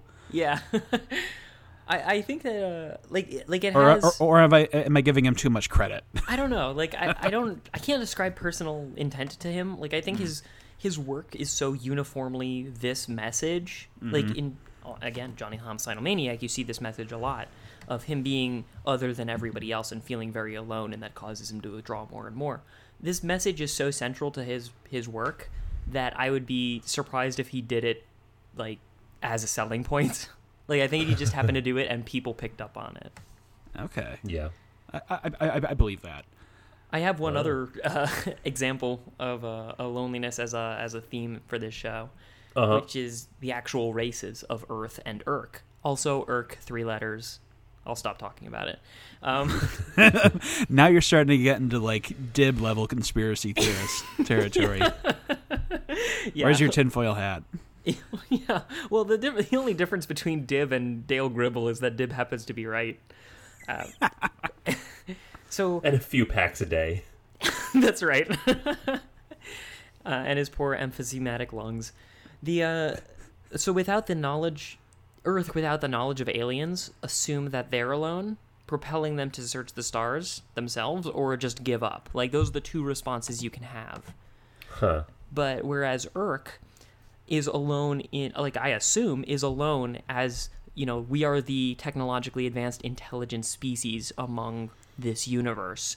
So, you know, it's like an Irk man's burden. Like let's share our greatness with everybody by like causing them to submit to our superiority. Like kind of Yeah, I'm- Loki I'm not from the. Avengers. I'm not different because I'm worse. I'm different because I'm better, and everyone needs to know it. Yeah, yeah, exactly. Which is the same thing that Dib does, really. Like, Irk has to prove that they're better than human sort of sorts, like uh, like lesser species such as humans, and Dib has to prove that he's better than all the other humans by like exposing Zim. Yeah. And, and that's Yeah. all I have to say about that. um, Bra- bravo, Ben. yeah, you I- I you feel- got it. Yeah, I that's definitely something bad. to think about.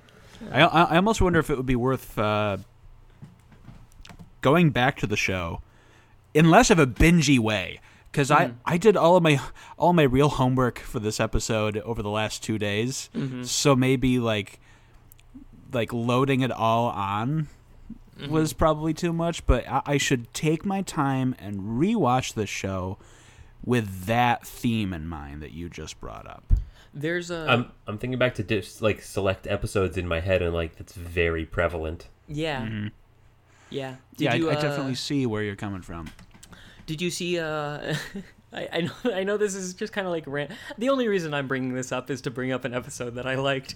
But uh, Dan, did you happen to see the episode entitled "Room with a Moose"?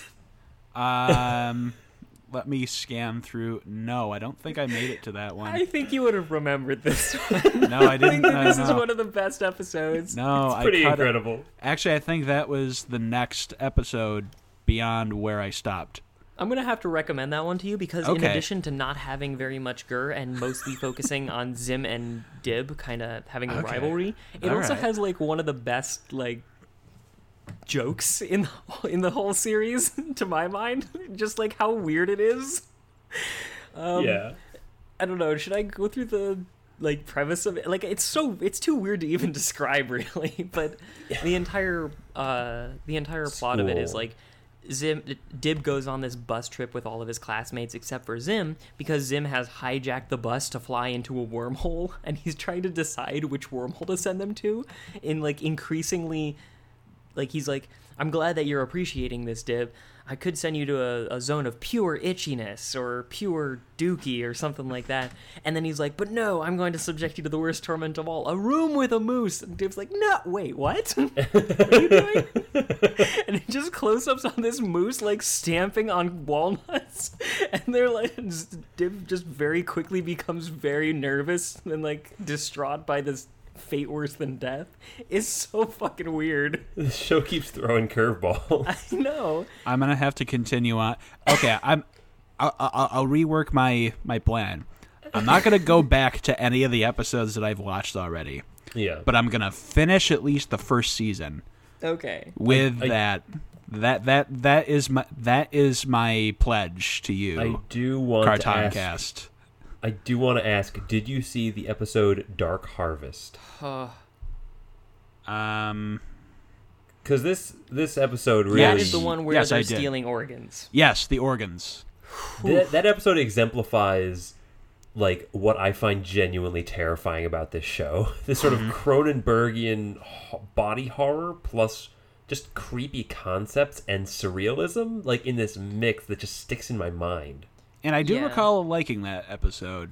God damn it, Dan. Like, there's like, I Yeah. think this is something that's happened. I love all the things that scare you, Zane. Yeah, This- like the Inside Out gas with uh with with the Simpsons, the Yes. Treehouse of Horror, and you found it hilarious, and Zane and I were horrified.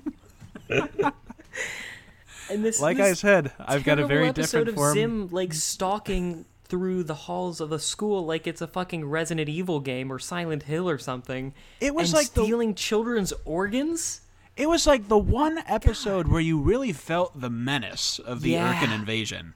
Yeah, it, like this is one of those episodes where like Zim is an alien invader, and I had forgotten about it with all the bullshit that they threw in my face about Gerd. Yeah, the, the episode immediately prior where he makes meat out of napkins.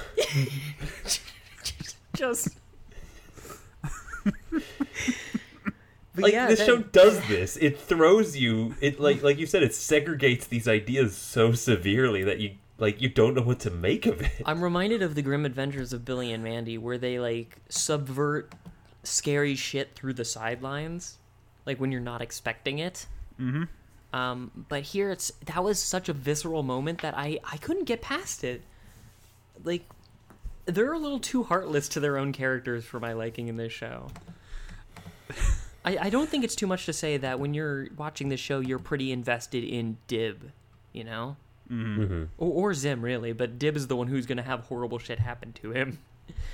And I don't like anything bad to happen to my to to you know my main characters. I guess We've run into this. Yeah, w- you and I have run into this before. I remember I showed you the uh, the British sitcom Peep Show. yeah. and like you you couldn't like it's it's one of my all-time fav like it's one of the funniest shows to me and I absolutely love it and you could not get over just how much of the humor came from like the humiliation that the main characters undergo for Yeah, their I, I like, Mm-hmm. mean, I guess that's kind of different. Like that's an emotional thing, but they're not dissimilar. Like yeah this is the moment where I realized that I just had this visceral like I I can't sit through people being treated badly or like feeling that bad. Like there's a like a there's just an upper limit to my tolerance for that. To the point at which when you were watching that, I kept making excuses to get up and like go wash my hands or use the restroom and just like hope that it was over. Oh, so now I have to remember that. I mean, like now, yeah, yeah, definitely. And they use Um, it as a joke. Like an image of Dib getting turned inside out as like a background gag or Yeah, like oh, kids will love this. like yeah what the yeah, fuck, that's kind of kids are heartless. yeah Let's Like- l- l- let us not forget. For fuck's sake, like I mean, read the room, Vasquez. like we don't want. I mean, I don't want that. I guess some people do if you were that into it, Dan. But Um, yeah, like the, I, I think the things that you don't like in that effect are probably some of the moments, and that's the thing. I liked moments about the show, but I couldn't say that like, other than maybe um, Dark Harvest, like any single like complete episode or segment that really I liked, but the there were moments that really I enjoyed like, and they uh, and they're probably going to be like those that make you uncomfortable. well, one that I- made me uncomfortable in a way that I really enjoyed was I think one of the first few episodes. Called, I think it's called Nano Zim, where they where he like, shrinks down to enter Dib's body and like try to erase his memories of a place that he hid evidence against Zim.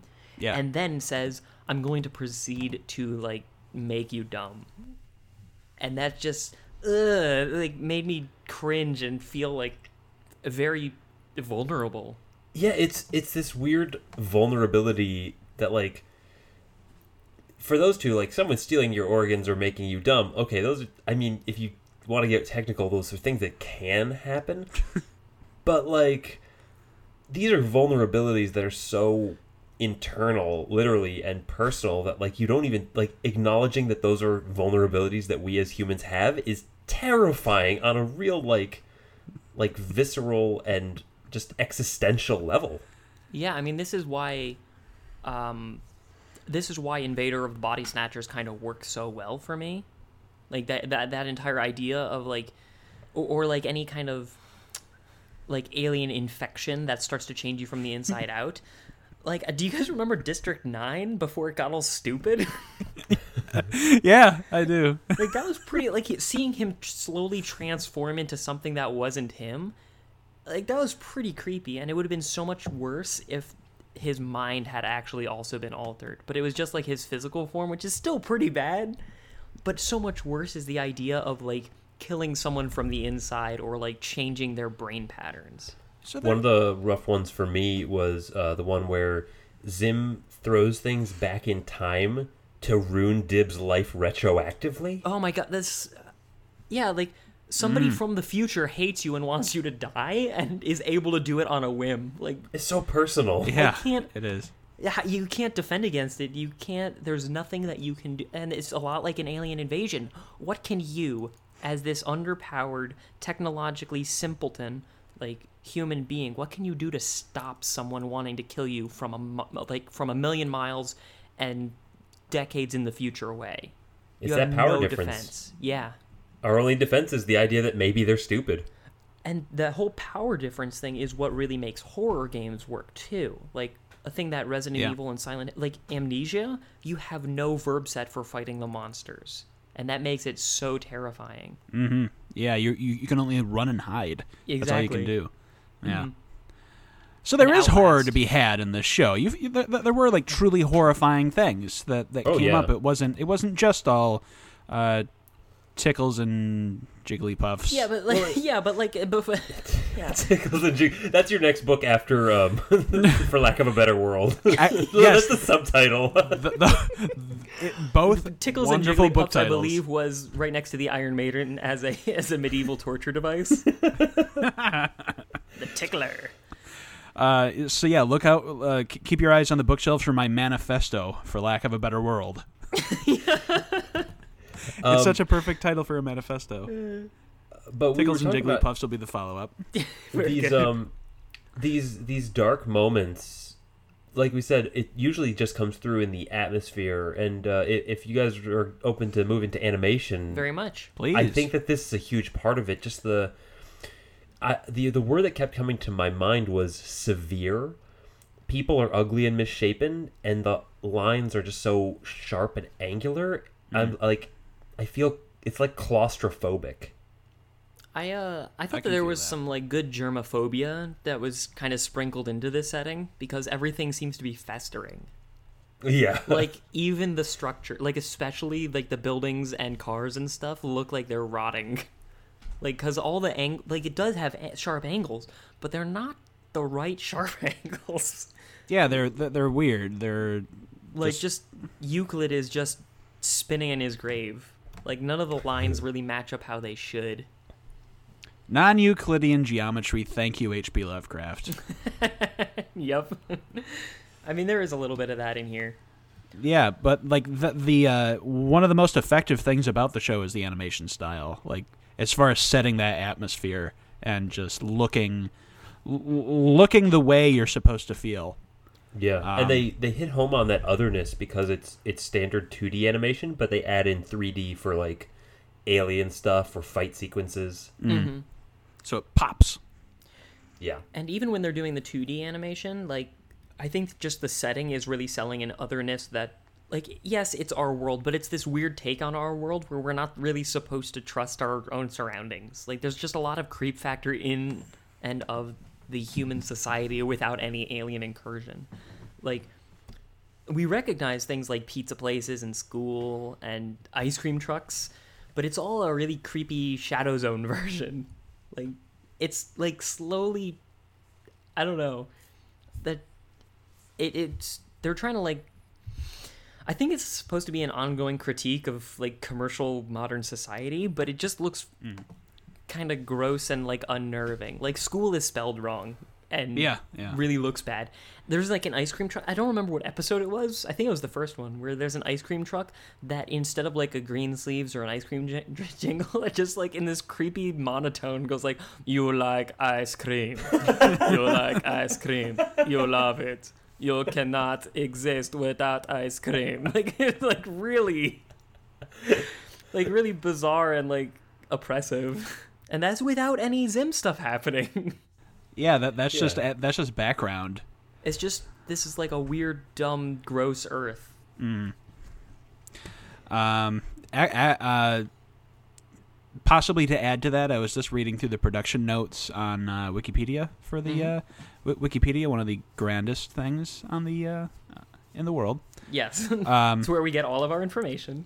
The biggest the biggest difference that he cites is the change from working alone to working with thousands of people at Nickelodeon, a corporate commercial enterprise, something that is completely foreign to him previously. He called it an absolute misery working for Nickelodeon. So so I, I maybe maybe that adds into my previous theory that he was kind of like just doing it to express his distaste for the creative situation he was in. I love Like, the uh, idea that he like made these people it on. gross. I love the way that, like he made these people gross, and they're like, "Ha! Look at how stupid those people look." Yes, those people. I think it's I think it's broader than that because he also pokes fun at himself. Like I think he's in a couple of scenes where he's just kind of torturing himself. Like when uh, Zim is picking disguises, one of the disguises that he throws away as too ugly is is Jhonen Vasquez. it's like a depiction of Joan Jhonen Vasquez. All right. yeah, the, the oppressive definitely is the word for the atmosphere that the uh, the animation Yeah, words. and that's actually carried out through the characters that we're looking at because they all have expressions that are dubious or suspicious. Like paying a lot, they they pay a lot of attention to character expressions. No one's ever um, at peace or like relaxed. Everyone's And always no very one smiles. And no one smiles unless somebody else is getting hurt. Yeah, and like if they are smiling all the time, it's because they're basically brain dead in this setting. Um. You know, I was I Okay. was- yeah, go ahead. Uh. Well, I was about to go off on a tangent, so if you Please have do. a more if if you have a more concise point about Invader Zim to make, please, no, please. do. I want to hear a tangent from you, Dan. well, I I I wonder how much Jhonen Vasquez knows about East Germany. You know, I was is- wondering when you were going to bring up East Germany. I know it. it We're a little overdue. Well, he- here's the reason why. I actually only learned this maybe two, like a week or two ago. Um, so East Germany, of course, we all know it as the uh, post World War II communist holding after um, after Germany was carved up. Sure, uh, everyone after knows the, that. after the war. Um, now they were part of the international community, really a part. They couldn't be their own thing, so they were uh, sort of subject to a lot of the taboos of uh, the rest of the world. One of which includes using the penal code against political opponents and dissidents. So what they did is that they developed uh, the the the, uh, the the state security service, uh, the Stasi. Uh, they developed a way to deal with political dissidents that is so diabolically creative that it feels like some of the themes that Invader Zim that we've just been talking about, you Ben and Zane, uh, y- y- yeah, uh, that, that you've brought up just uh, moments ago, kind of fits in. The technique was known as um, Zersetzung, which is a German word that doesn't really translate well in Very salty. it. Well, the the, the best Zane knows a little German. the best no the, Just, Just a little, enough. apparently. the best translation that you can really do to give like it, the, word pretty much means like biodegradation. And like and, and just like looking at the atmosphere of invader zim it's very like it, like rotten almost. And what this technique was is they had first um, field agents would surveil a target and gather up personal information, information about your work life, your relationships, uh, your habits, and things like that. And then they would the, the act of Zersetzung in in the uh, in that society was to then start to use that information to begin interfering in your life and engineering misfortunes so that you would be so exhausted by all of the stress caused by what's No. been happening in your life No that you wouldn't have the energy to engage in uh, political dissent. So they would God. Plot of the show. so they would It's one to arrange one. so they would arrange misfortunes in your work life, make sure that your projects fail. They would uh, send agents to seduce you and ruin your marriage. Yes. Um, th- th- th- they would send people into your life to just like. Is this a thing that to- to, actually like- happened? It's so terrible. It's, it's very salty. this was what this was what East Germany did to political uh, uh, dissidents. That's so great. This is this is what Dale Gribble purports happened when he had a son. like it's like I know that he's not my son because aliens took like impregnated my wife so that I'd have a long life distraction so that I couldn't get in their way. So what the I can't believe that this is real. This is like this is definitely real. This is a real thing. There's an entire Wikipedia page dedicated to explaining the process and like some of the things that the the secret police would do, and they would just like fuck with your life. And I just, love I love the concept of secret societies that are like I don't know, like they- they're orchestrated through kind of benign means. Mm-hmm. Um, there's this one book that I that I read recently um, called Bad Monkeys, which is sort of this covert worldwide organization. Um, Ethan re- recommended this book to me because I'm kind of into secret societies as a concept yeah, and the the basics of it are uh, that I mean like the basic plot that they go with is that people whom are generally bad for the world are removed. Like they're referred to as bad monkeys in the mixture or bad monkeys in the batch or whatever, and Okay. they like are assassinated essentially just so that the human race can progress. But I love how reality is like a step down from that, where they just kind of mess with them. they just like piss in their chowder. That's just like yeah, that's enough. It's a bit more dire than that. there's there's no need to there's no need to you know do Uh. too much here. Um, but no, for some reason that Invader Zim got me thinking about Zersetzung and like Yeah, You know- I mean that, you that's know what- essentially what g- g- like Dib and Zim are doing to each other is like Mm-hmm. providing just enough resistance that they can't do what they want. it reminds. This is this is a tangent of that tangent. It's fine. Um, We're in the right time for it. the the the intersection of the Germans and um, Invader Zim, you know, destroying somebody's mind. Um, do you, uh, Dan? Oh, Did yeah, you ever like the see? And Ben, do you test. remember? Ben, do you remember um, the Pinky and the Brain episode with the Schmierskehöven? Uh, No. The dance. of course I don't think. no, here's what they did. Um, this global conspiracy invented this popular dance, and when people did the dance, they would touch these pressure points that would make them stupid, Wait, yes, and they I do. that I do to remember this. corral the to corral the populace. was this the Fist, Fist of the North Star villain? This was a three-part Pinky in the Brain. Jeez. I remember the Schmerzgehoven. Wave your hands in the air like you won a big prize. Pop yourself on the head and cross your eyes. Yeah, Mr. Hooven. Eat gad brain! I mean pork pie! You're doing the Schmeerskohoven! Of course I am, Fez. Everybody's doing it. Pinky, the day I do the Schmierskehooven is the day I've lost my mind. Eat gad! Maybe Brain has lost his mind! Oh my god. hey, Schmierskehöven. All right. Uh, the weird thing about you guys talking about so much like German shit is that June Vasquez is a French name, as far as I can tell. I think he's Mexican. I don't I don't know what he is. Vasquez sounds pretty French to me. It doesn't sound German, is the point. It's definitely not. No. Yeah, it's But, like- neither.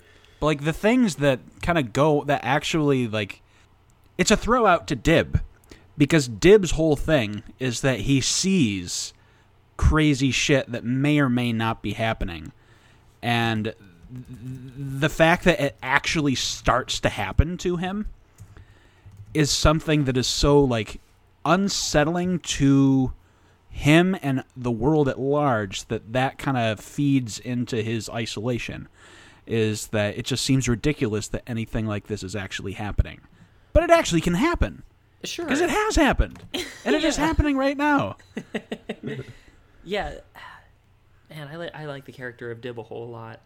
You know what's funny is that if if he wasn't justified, his his character arc would be so much more depressing. Like if Zim Yeah. never showed up, he'd just like be a crackpot theorist that got ignored by everyone and like He- never found oh, job satisfaction.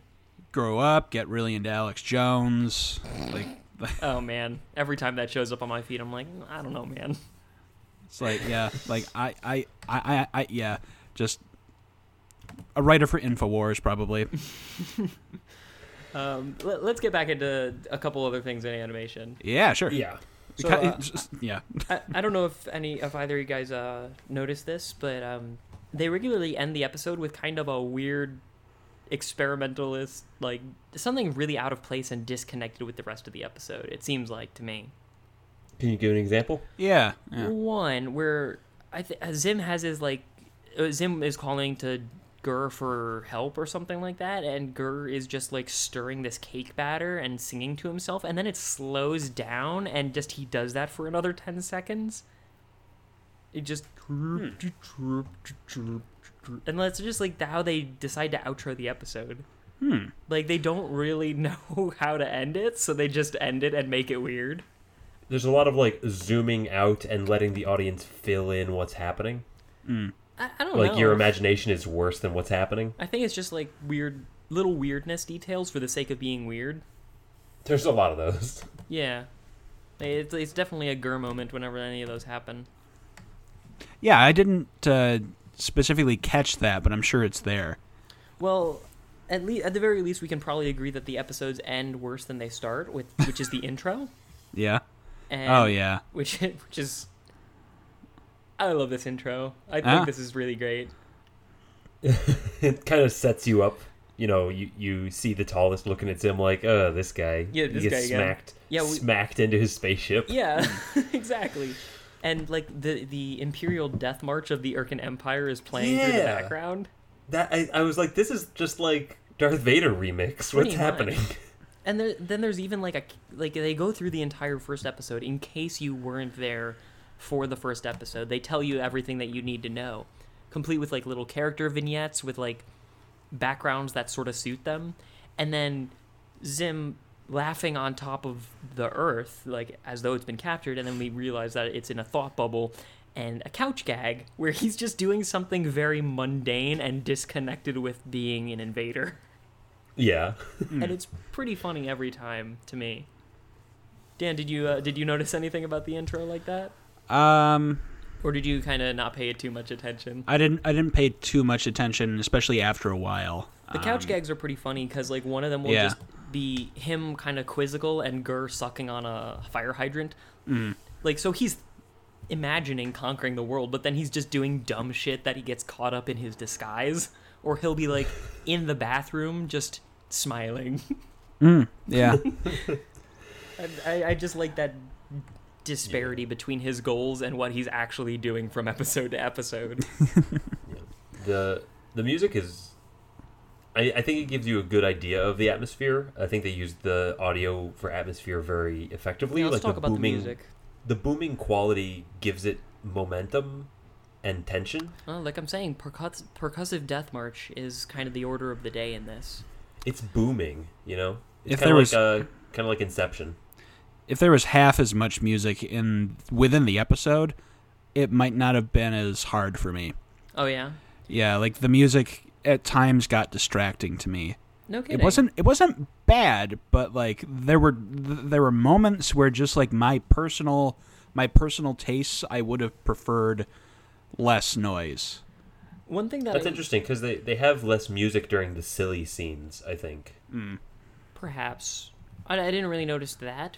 Uh, one part that I really did like was that um, you know when we're having a Zim is confronted with evidence that he dislikes or something like that, he'll kind of rage against the heavens. He'll just be like, "You lie, you lie," and whenever he like ado- like kind of abandons his composure, it's usually punctuated with like this really quick bit of his like kind of death march theme, Mm. which I really Cut like. in there. yeah. Yeah. yeah, Zane, you, you you do have a point that like that there's less music in the really silly moments. The, the the music to me really came out while like Zim might be on his high horse about something, or he like the like the the the, the wild plotting that kind of thing, and then there would just be booming music kind of going on, and mm-hmm. if, if if it was just like dialed back a little bit, I, I think Um, I actually really appreciated how in your face it was for those moments. yeah.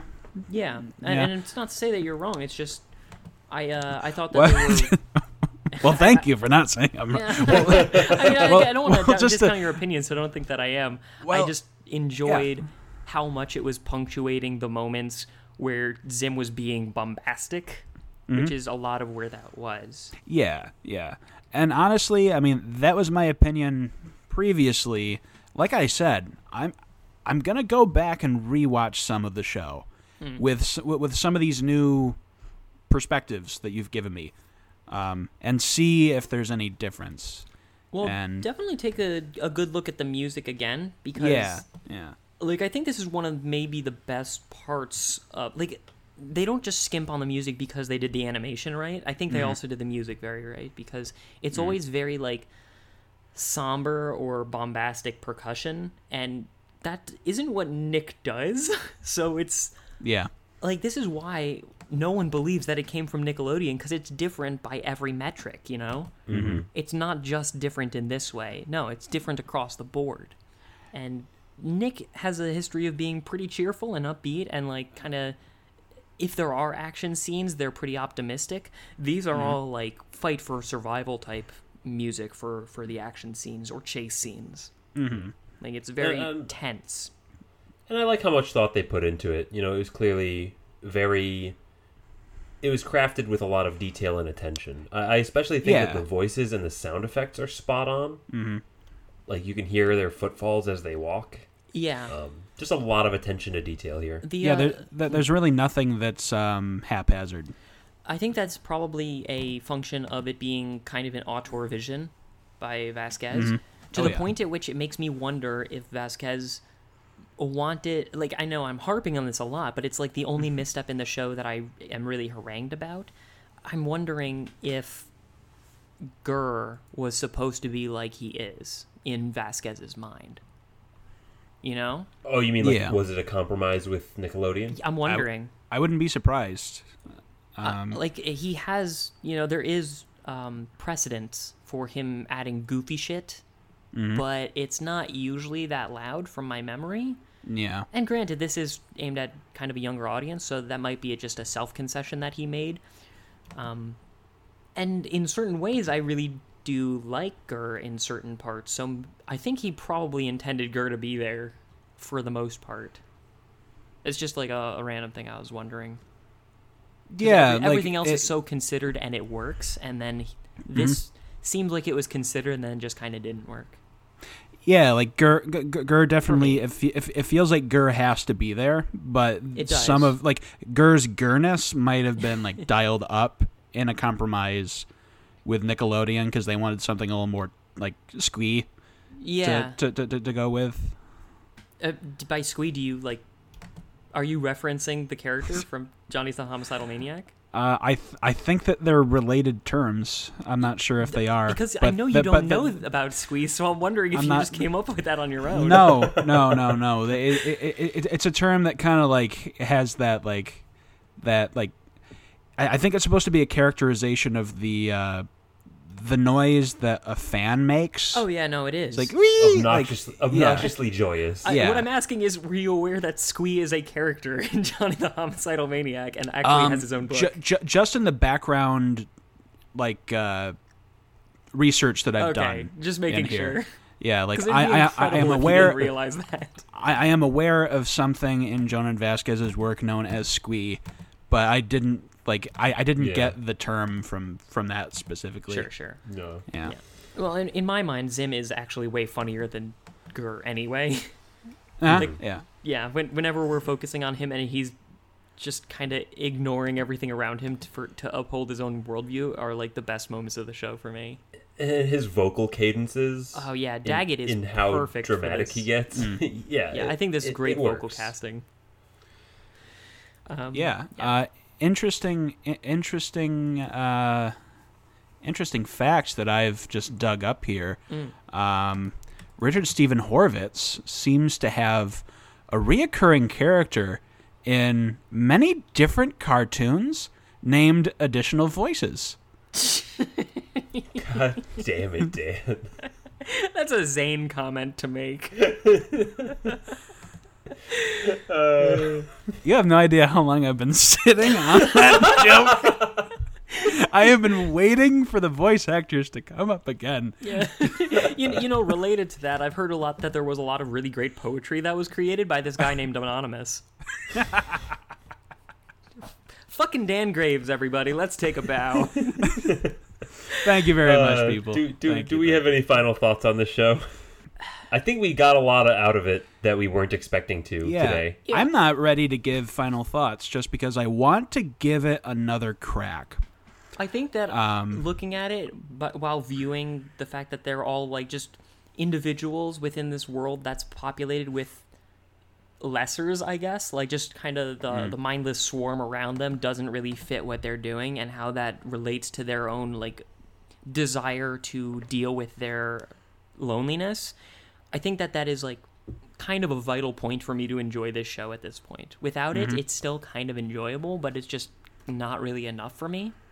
Yeah. And I mm-hmm. liked this a lot as a kid. Like I liked GIR a lot.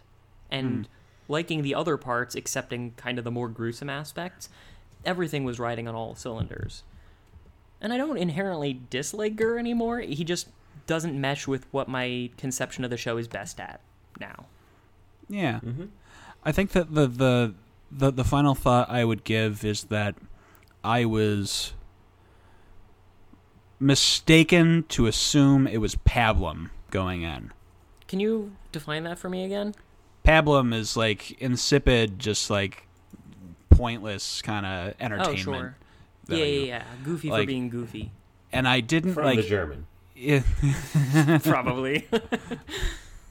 um, and that's something that um, is an idea that I need to completely revisit.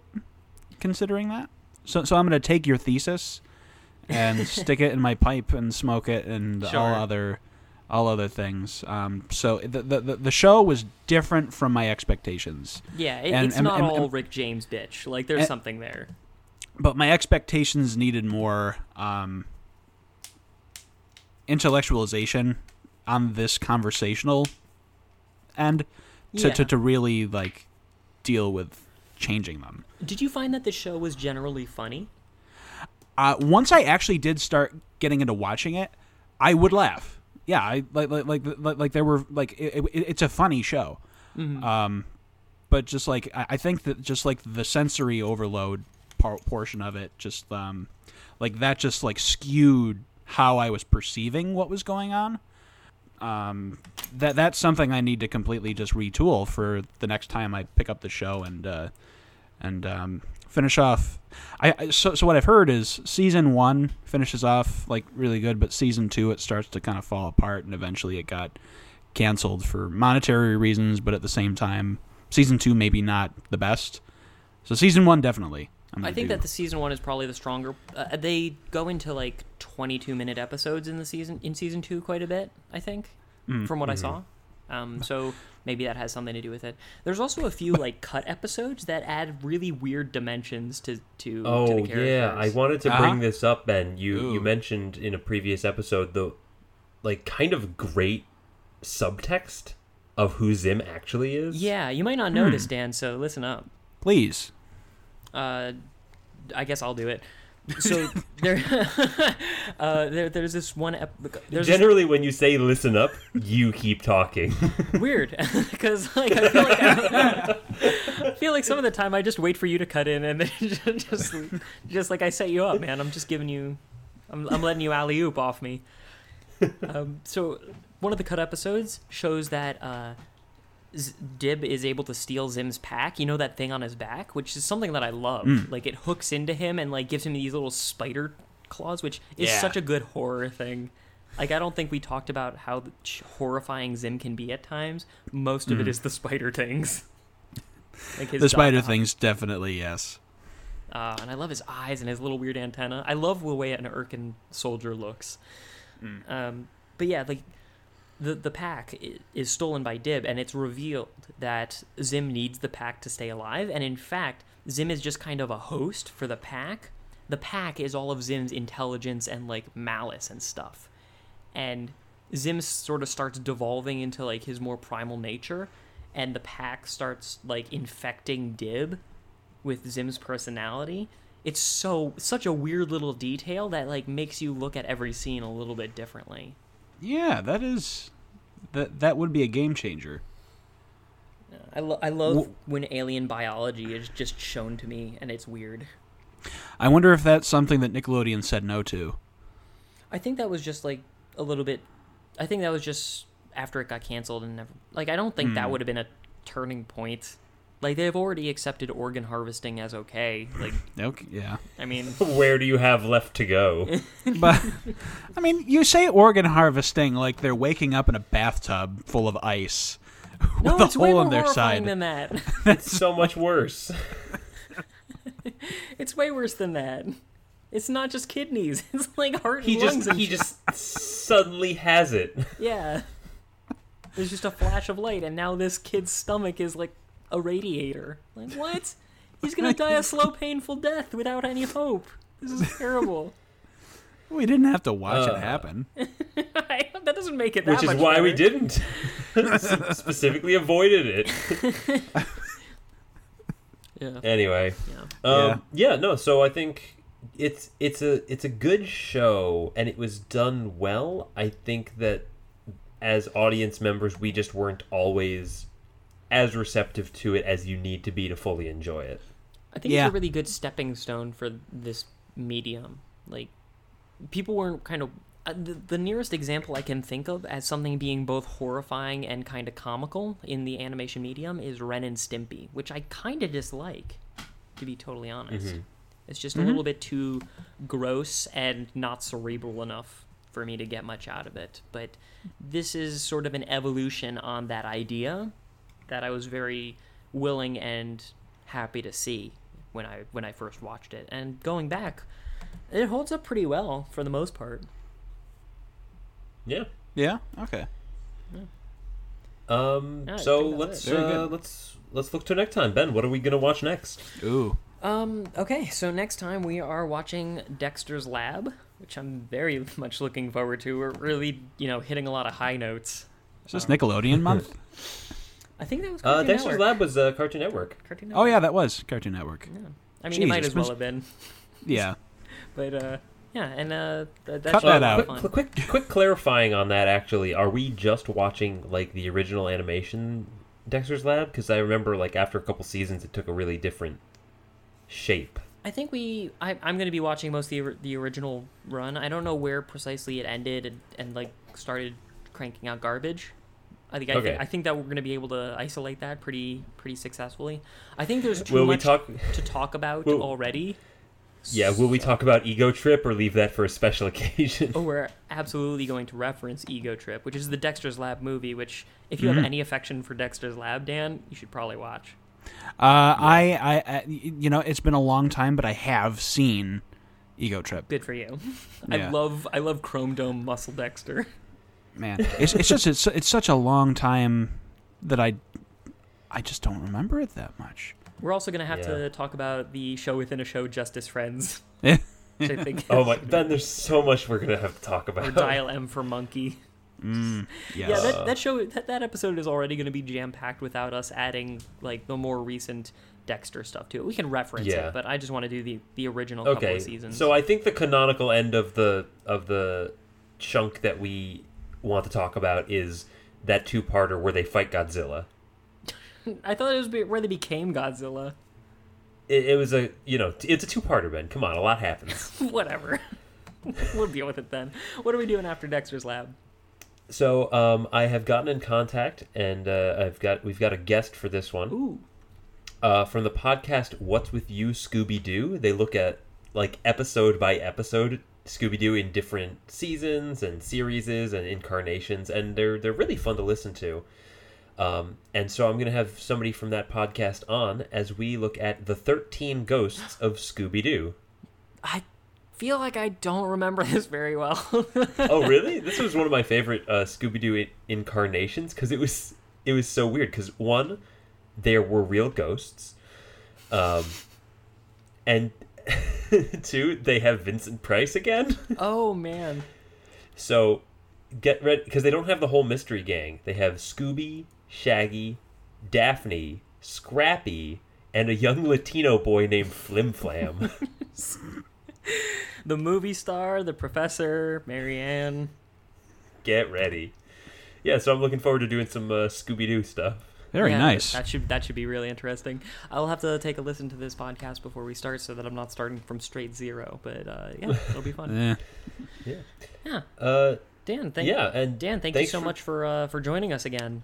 Uh, thank you so much for having me. I, I will try not to have this long a hiatus between episodes for the next one. You know, what I Um, think we've it- done two this year. That's kind of our regular. We're happy to have you on more often. And if you, Mm-hmm. you know, if you need to just do Halloween, then that's totally cool. That if you know, you, I- I would love to do more than to come that. by. I would love to Yeah. do more with that. I, I, I will. Um, I'll be thinking of shows to Adam's bring to family, your Yeah, attention. if you We're have gonna do any- it Adam's if you- family at some point. If you have any Yeah, recommendations, It's true. love love those. Mm-hmm. Yeah, and uh, if you like the Addams Family, you can tell us about it. Yeah, if you're harangued by the loneliness that is our world and are crying "Wake up, sheeple" constantly, you can go ahead to our website www.cartoncast.com and uh, ask for a show or leave a comment. You can go to our Facebook page and leave a comment or um, leave a rating and a review on iTunes.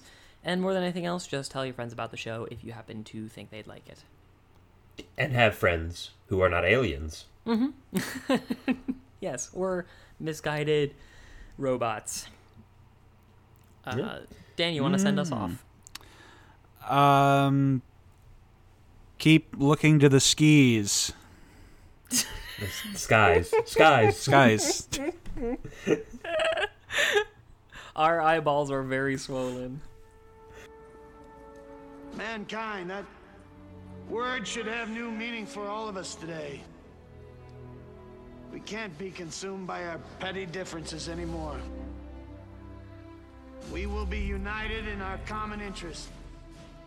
Perhaps it's fate that today is the 4th of July. And you will once again be fighting for our freedom. Not from tyranny, oppression, or persecution but from annihilation.